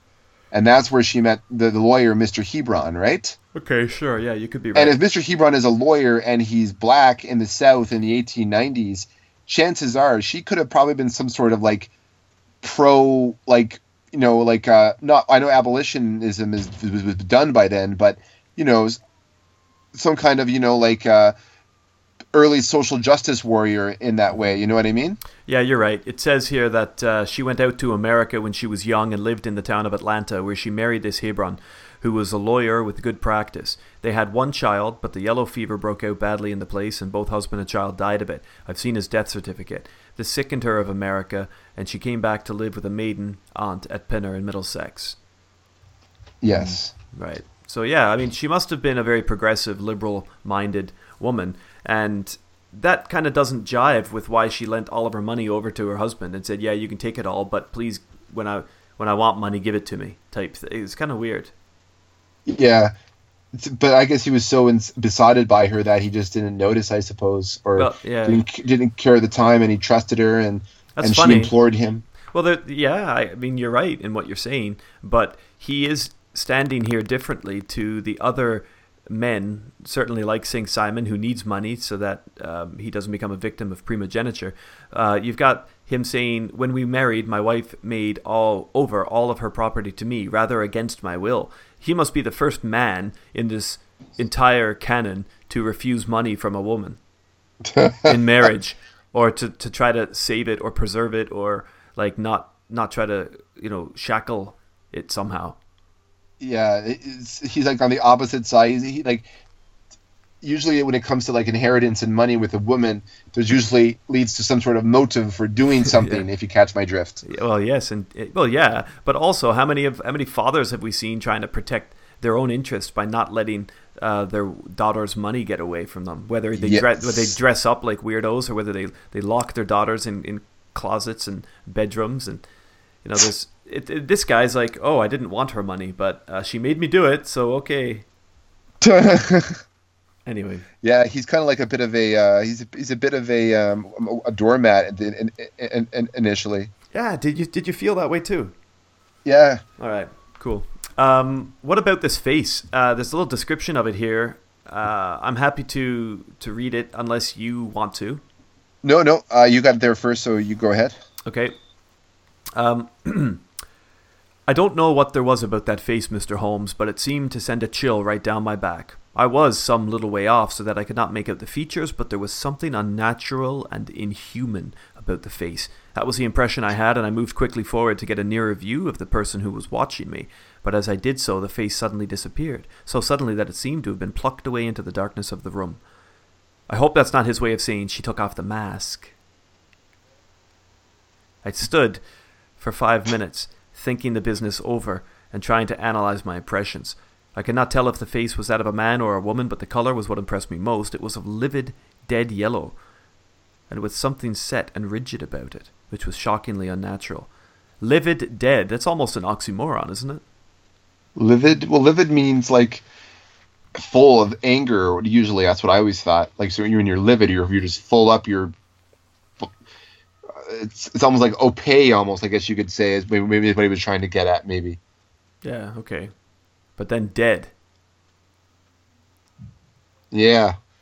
That's definitely yeah. That, that that's a bit of a contradiction for sure. Anyway, it doesn't matter. It's curious. It's a curious expression, which I guess helps to reinforce his confusion and his feelings of unsettlement. Um, anyway, yeah. So this is kind of creepy, though. Like I do like this element in the story. I, I find that this is cool. Yeah, I was definitely curious when I read this story about what the yellow face was, because when he said to look at like sickened or sickly, I when I of course when they mentioned yellow fever and then uh, you know think of yellow, you were thinking of in, in the time period where this was written, you automatically go to the racist angle, right? Like a Fu Manchu type, like That's evil right. Chinese man, right? Yeah. But really, I think Doyle wasn't maybe trying to suggest that. Do you think he was trying to kind of scare the audience with the scary specter of the Chinese man, the celestial, or do you think he was just trying to create just a creepy image, just just as a whole? You know, like That- yeah, I see what you're saying. Um, certainly, that ethnic slur did exist, as it's you know. I think you could be onto something, man. Like we've also got the opium wars that have been going on, uh, which resulted, of course, in opium becoming and cocaine becoming such a problem uh, in the city and within the UK, I guess, to a greater extent. So the Chinese heavily involved in that. The Chinese, the yellow face reference. Yeah, you you could be onto something. Um, yeah, I, I don't think that. I think he was smart to play with the connotations. Whether he wanted us to go there or not, he knew that he was bringing these elements into the story that might make us think uh, through our own bigotry and the reader's racism, probably of something, something. Um, and again, you have Yeah, that kind of yeah. post acknowledgement of the sign of four mm-hmm, mm-hmm. and and some of the issues that it raised Yeah. And then lowered into the Thames. and lowered into the Thames. yes, exactly. Well, it didn't, it didn't so much lower them; it shot them with uh, lead. it shot them into the Thames, floating to the bottom of the Thames. Yes. Uh-huh. Anyway, uh, poor, poor, poor. Okay, so So investigation, I was uh, I was three point five with the investigation. I- I liked the the sleight of hand the author pulled against us in the end, the wool over our eyes being, you know, the mat being pulled underneath us. But as a whole, the investigation was kind of straightforward, and there wasn't really much to it besides him going to the house and breaking the door down, and Holmes making some supposition about, you know, someone's being blackmailed. So there wasn't really much of an investigation in this story at all. So I think even 3.5 is generous. Well, that, that's what I gave it. I gave it 3.5. I, I do think it was generous, but I was I was interested in the story. Uh, Yes. I, I, I didn't. I, I like the way it was write, written. Sorry. I mean, I, it was something different, and style is important when we're giving these investigation marks as well. So it wasn't Yes. quite as formulaic, and I thought it was interestingly written, even if it meant that Holmes and Watson were a little bit on the on the back step, and they were just kind of followers. And after reading Silver Blaze, um, I I was happy to be kind of ahead of the game a little bit, you know. Yeah, and I, and I understood, you know, Munro's um, frustrations, but I just didn't find the behavior of Effie believable in that scenario. What I think you- that was my what do you main think- problem. What do you think she would have done? I guess in the time, I guess Doyle is saying that in that time period, people would be reluctant to get that information, and she would have been, she would, she wouldn't. But I mean, she could have tested, you know, if she was to me, if she married, and to me, like if she married a black lawyer in Atlanta, being from England, that would indicate she has a civil rights suffragette kind of uh, background to her. So when she moved back to England to live with her maid and aunt there, and then when she met Munro, Munro would have known about her her feelings towards these things, right? hmm Which But I leads mean- which leads us on to the inconsistency of her just giving over all of her money to him. Yes, exactly. Oh. That's true. Yeah. Now that you now that you make that point in that way, that does make more sense now too, or does it make sense in this case? So to me, I found that kind of like a bit of a, I guess not a plot hole, but it was definitely a stumbling block in the story for me that made me kind of take that investigation, uh, not so much the investigation, but the style of the narrative and, and, and the quality of it. It brought it down a peg, a peg f- for me. Is this a case of a story where Conan Doyle has ingredients or features that are really interesting in terms of their depth and their potential for development, but he's trying to cram them into a short story where maybe they deserve a little bit more room to breathe? That is a fair assessment. We've seen it before. We spoke about it before, haven't we? Oh, we have like, that that was my major criticism with a speckled band is how much of it was info dropped instead of spread out in a larger text. I think that would have made it a Yes. great story. You know, the, Yes, in- I the agree. inconsistencies here in Effie's character, as you've pointed out, with her suffragette attitude, or at least her liberal mind in in having an interracial relationship at that time, uh, being an English woman in New York. Oh, that, there's a Sting song for that, isn't there? Or an Englishman in New York, or Atlanta. Sorry, an English woman in Atlanta. Atlanta. Yeah, that's Effie's too. way different from New York, man. That's in Georgia, right? So Yeah, I understand that. Yeah, and- and that, that's something else too. This isn't a northern relationship. This is a relationship she's having in the south, which is really bold for its time. Yeah, that's it, it's definitely s- something to think about in, in that way. And again, I think it proves towards some of the inconsistencies to me that hamper me giving this a higher mark than I did. hmm Well, um, I don't know. I I didn't know until we started speaking about them that these um, these kind of inconsistencies were as well spelled out as they are. But obviously, something was working in my mind because I gave this a three in investigation. Uh, I liked the happy ending. I thought it was interesting, it, it- but the there was obviously some pit holes here. So yeah, I went for a three overall, which is still a passing mark because I was interested in reading it and I was enjoying it, and I liked having a kind of step ahead in the, you know, going along the path. But I, I obviously didn't get all of these things, and I don't think they were as well fleshed out of the, as they could have been. Yeah, and again, I think that carries into the perpetrator uh, grading as well, which I also gave uh, three point five. Yeah, so Uh, did I. I think Effie, I guess you could view as a perpetrator in in in, in that light. Uh, her motivations were interesting, uh, and it was sympathetic, and it was different from what we usually had before, and. I really can't put much to perpetrator to the original suspect, the yellow face itself, you know, given the reveal. So, and Effie did appear as a character in the story. She wasn't like uh, posthumous. She wasn't of just hearsay, and she did stand out in the story. And you understood that she was upset about something, but but she also seemed kind of like she was going to was she going to tell him at some point and was she just waiting the right moment to tell him but i think when your husband starts freaking out and just saying how and, and, and you're like not talking to each other anymore and not making eye contact maybe that's the time to fess up and a- again i just find it's the inconsistency of her character that weakens it a, a little bit so again 3.5 for me I went 3.5 as well. Um, I, I, I agree with you 100%, and I, too, can't understand why. Like, what was her plan? Like, honestly, she sent for them to come over there, and, you know, they moved into a cottage just next to them. Like, I I don't understand what she was keeping the secret for. Like she's obviously now being shown as a really stupid woman instead of a smart liberal-minded woman. She's a very stupid woman. Like I don't I just don't get all these different signals. It's weird because of course your husband's going to find out if you if you act differently around him and your daughter is living in the neighborhood. Like it's all weird because this isn't a secret that but then maybe it is. Maybe this is a secret that she feels ashamed of because um, she didn't tell him in the first place because she was afraid that because it was a black child and it was an interracial relationship that he wouldn't be interested in in in seeing her through this. You know, I, I don't know. It's weird. It is weird. There is a passage uh, in that, that near the, end there uh, when she's explaining, uh, you know, her feelings towards uh, her, her daughter. Um, let me just get there really quickly here for us. Yeah, there's all kinds. And you, you said that you also weird. gave. Yeah, you also gave the, the, the, the you said you gave it uh, 3.5 as well. Did I, I hear you correctly? Yep. Okay, one second here.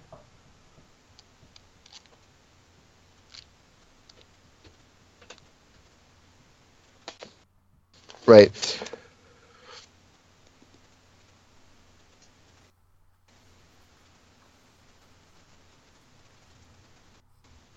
Yeah, so so this is like uh, Effie's explanation here. It goes. Of it, cried the lady, sweeping into the room with a proud, set face. You have forced me, against my own judgment, to tell you, and I must both make the best. My husband died at Atlanta. My child survived.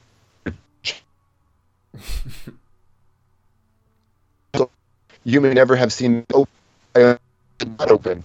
Why would she carry a locket that doesn't open? I- don't understand. Again, right? It's just Mhm. inconsistency. She touched a spring, and the of a man strikingly handsome and intelligent looking, but bearing unmistakable signs upon his features of African descent. That is John Hebron of Atlanta, said he, and a noble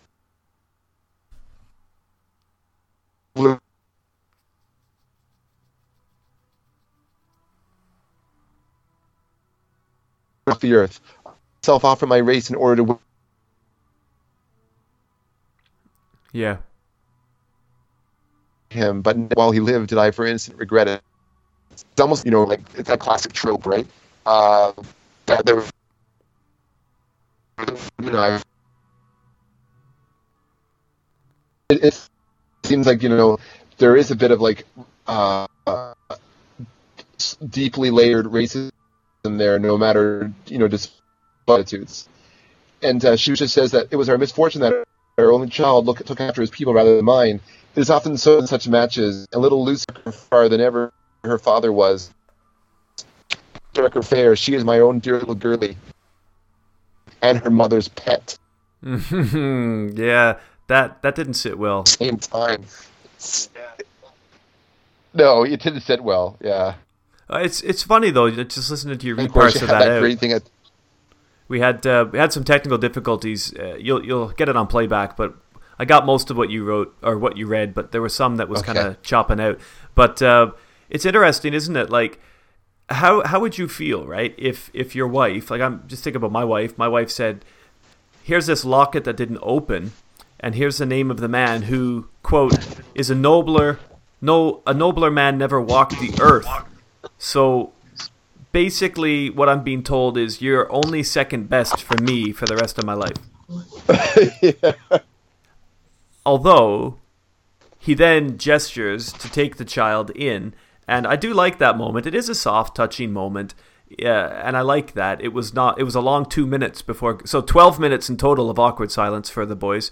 It was a long Yeah. two minutes before Grant Munro broke the silence, and when his answer came, it was one, of which I love to think. He needed two minutes to think, though. Like, he needed two minutes to think.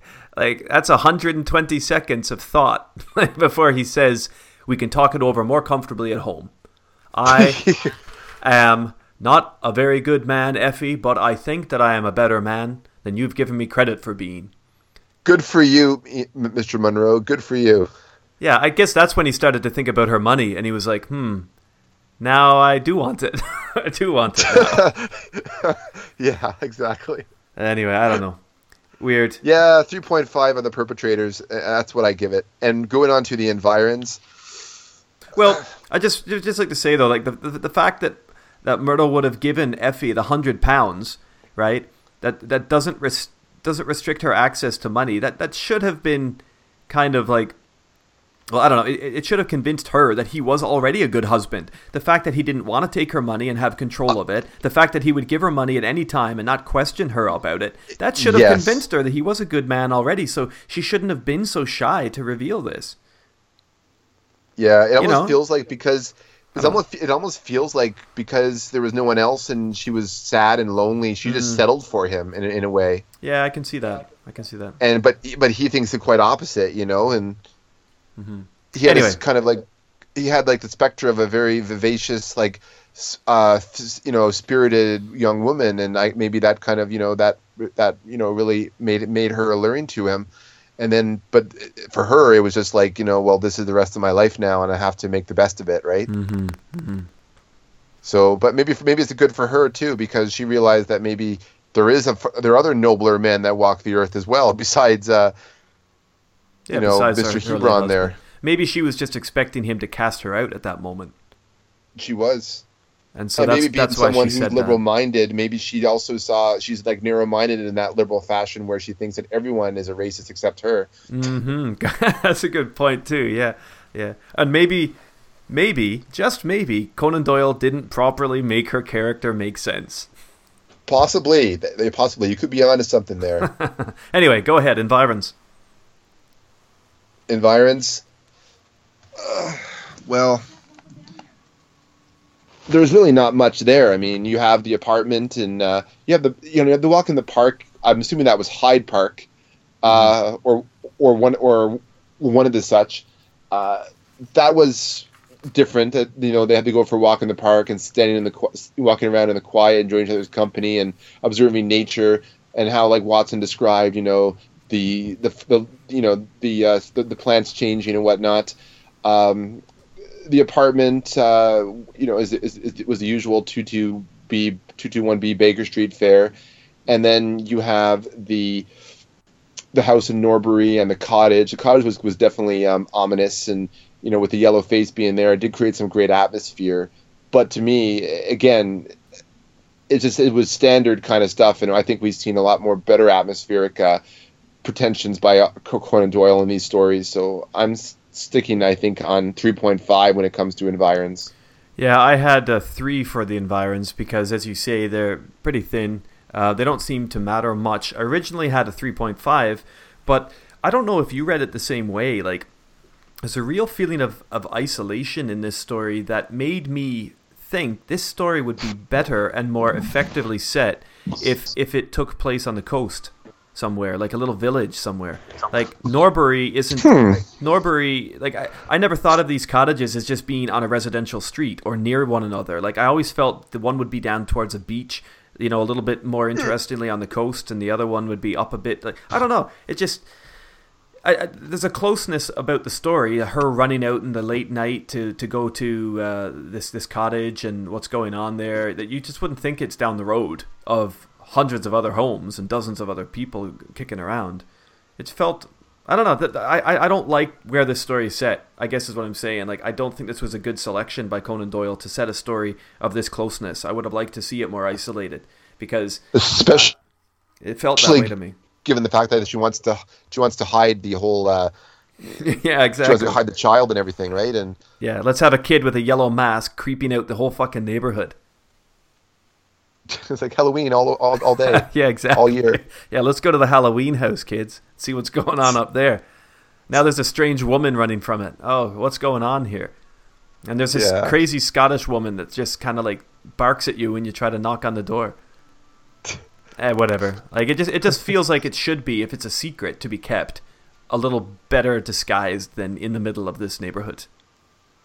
Yeah, something tells me too that like a Scotswoman maid or something was watching over the child for her. I think she would have told like to me if, I, and I know, I know you probably have more experience with Scotswomen than I do, of course. But don't you think she would have told Effie you're being a stupid idiot? I would have hoped so. Yes. Aren't they known for you know like aren't they known for being you know as blunt as possible? Uh, you'd think so. Yeah. Anyway, Unless she was paid. Unless she was paid well. Oh, she she would have been paid well. Okay, then maybe that would made, that would probably uh, forestall her honor then. Well, you know, she had a rich husband, and it was all part of the family employment, right? This was a family secret, after all. And besides, Yeah, this gets the woman closer to her own home, coming back to Scotland. So, True, true. you know. All right. So, So, what, did, what did you do? three point five. Yeah. You're at three. We move on to the supporting cast, the supporting players, our dramatis personae, Mm-hmm. and Dramatis? I think not. Um, the little I- girl, the little girl in the mask, has got a bit of scare uh, factor for me, so that's cool. Um, but not enough to really warrant much of a score. The Scottish woman barks a few sentences, but that's it. Uh, and then you've got the client, who is pretty cool at the beginning, but then I realized what's cool about him is the fact that Holmes dissects him. And that's not really cool about him. That's more cool about Holmes. So exactly. I went 2.5 for the secondaries here. I, I like I like the blueprint that Conan Doyle has created, but as I said a few moments ago, and as I know you did as well, these are features that are not properly fleshed out. These guys could could breathe nicer and they could be more engaging if we knew more and had more more of a step with them. So I think they fit in a bigger story where I get to learn about what happened in Atlanta. You know, like I would have even taken one of those big Roylott info drops about what these story or what these characters were doing in America because it's more interesting than this and the whole yellow fever and all that stuff. Like I don't know, it, it feels like a bigger story for these characters than what we get on the page, and so 2.5 maybe that's a bit harsh, but that's where I went. Two point five. Uh, I, I think three is fair. Yeah, you're you're probably right. Three might be more fair. Um, yeah, do you know what? I, I I enjoyed following. I enjoyed following them. I, you, you're right. Three is probably a better better fairness to them. So that's what I'll do. So that brings A little change it on my account, but again, if you feel that way, you feel that way, right? Yeah, I do. I, I- feel like maybe it is a little too stiff for them. They're not that bad, and and I guess the fact that I'm saying there's good stuff about them deserves more than just a pass. So Yeah, three for me. That is fair, and all that you said about it are exactly how, how I feel about the supporting cast in the story. All right, so, that's seventeen. There's seventeen not much you. I can say. Pardon? That's 17 out of 25 for you on that one. Yeah, that's crazy. And what were you at on that one? I was a 16.5. Yeah, again, we're, we're it's just a little shade there, eh? A shade of difference. A Little shade of difference, buddy. We were we were identical with the Silver Blaze. We were 0.5 on that one, and we were 0.5 on uh, Cardboard Box. So, interestingly enough, uh, before we leave the Yellow Face, um, can we say that we both agree that there are elements of this story that would have been really nice and rewarding to see better developed? I, I, I, I, think so, but for the same time, it was kind of a sentimental ending, you know, and a little bit sappy in some ways. And It I guess back yeah. then, it was probably, prob- it might have been controversial. Even I, I have no Uh-huh. idea. Well, does this satisfy the critics as an apology for the racism in the Sign of Four? I wouldn't know because we don't have access to their responses. Does it satisfy the modern critics, the post-colonial critics? They seem fine. I mean, as, as I mentioned, the Goodreads stuff. I mean, it's very,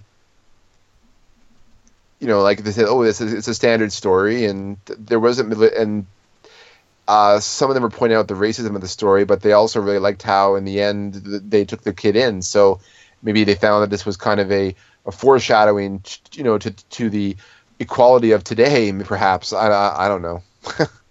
Right. Well, that brings us to the end anyway, pal. And as with our previous two stories today, you have the choice of musical adventures, accompaniments to this the story. Adventure of the Yellow Face. What would you like to listen I choose to? door number two. Well, I haven't given you them all yet. you, just, you just want to go for two? You just want to go two? Tell me what tell me what choices I have then. You have um, door number one or door number two. So yeah, you you got two choices. That case, then I'll take door number one. Oh, you went door number one. That's kinky.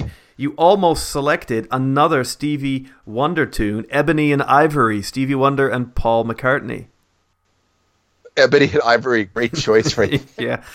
But instead, the track that we're going to listen to is a track from a great film that you know, but it's a track that is sung by Huey Lewis and the News, representing the rekindled love between the two and their new Atlanta born daughter. Here we are, going once, going twice. I'm selling to you the power of love, buddy.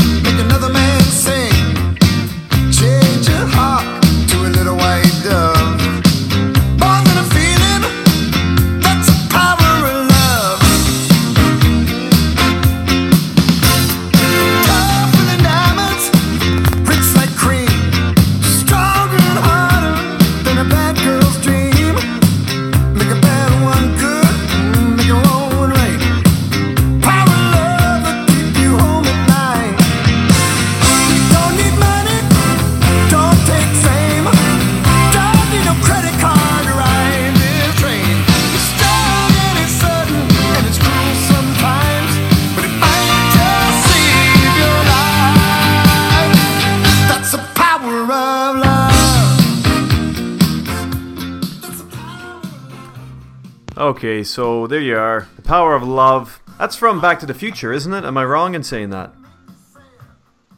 Oh, I think you're thinking back in time, aren't you? Uh, back to, I thought that was Back to Or the maybe Future. they, they use both songs from that movie. Uh, maybe they do. Anyway, I thought that was uh, that was pretty cool because you know you, you got a brand new family now, and it's all because of uh, Murdo's love. There we go.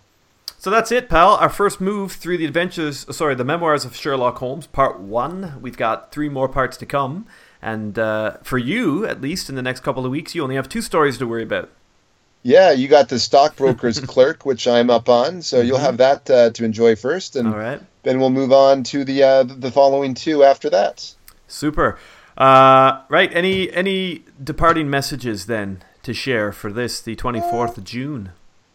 I think the memoirs of Sherlock Holmes, the the next collection, started out pretty strong so far. I really liked Silver Blaze and uh, the uh, cardboard box. Yellow Face, not as much, but um, every now and then you're going to have like a little dip, right? Yeah, and as we said, there was some cool stuff in the story. It just didn't all work out together. Yeah, the potential wasn't actualized. That sounds like that sounds like that sounds like case. business speak to me, like marketing chat. I know. Maximize your potential, like Tony Robbins or something. Well, buddy, look, uh, it's been fun. Um, we're going to definitely fine tune our responsibilities for research and make sure that next time we got it nailed. Yeah, okay. So I would say that in the case of us uh, doing short stories, um, doing each of these short stories, we should, if we do the rule of doing like, um, I do one story, then that means I cover both the uh, publication and the outline. And Mhm. then when you get, and when your story comes, you do the publication and the outline, and then Yeah. reverting back to uh, me again. Yep. Or we reverse the order, and on, on one show, someone gets two, and another, and another person gets one. Yeah, I think that's the way to do it. So, starting out then, um, we both you did two this week, two plot summaries. So why don't I do two plot summaries? I'll do numbers one and three, and you can do number two, and I'll do the publication information and plot summaries for the stockbroker's clerk. Was it? Yeah. And the other one at number three, and then you can do the one in the middle. Sounds good. Right, pal. Well, from over here in uh, in Scotland, it's uh, goodbye from me, and I know goodbye from you.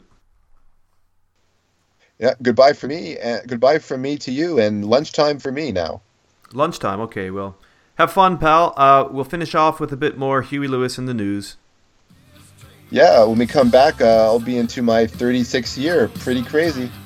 Birthday post. Watch for your birthday post, buddy. It's on the way. Birthday post. All right.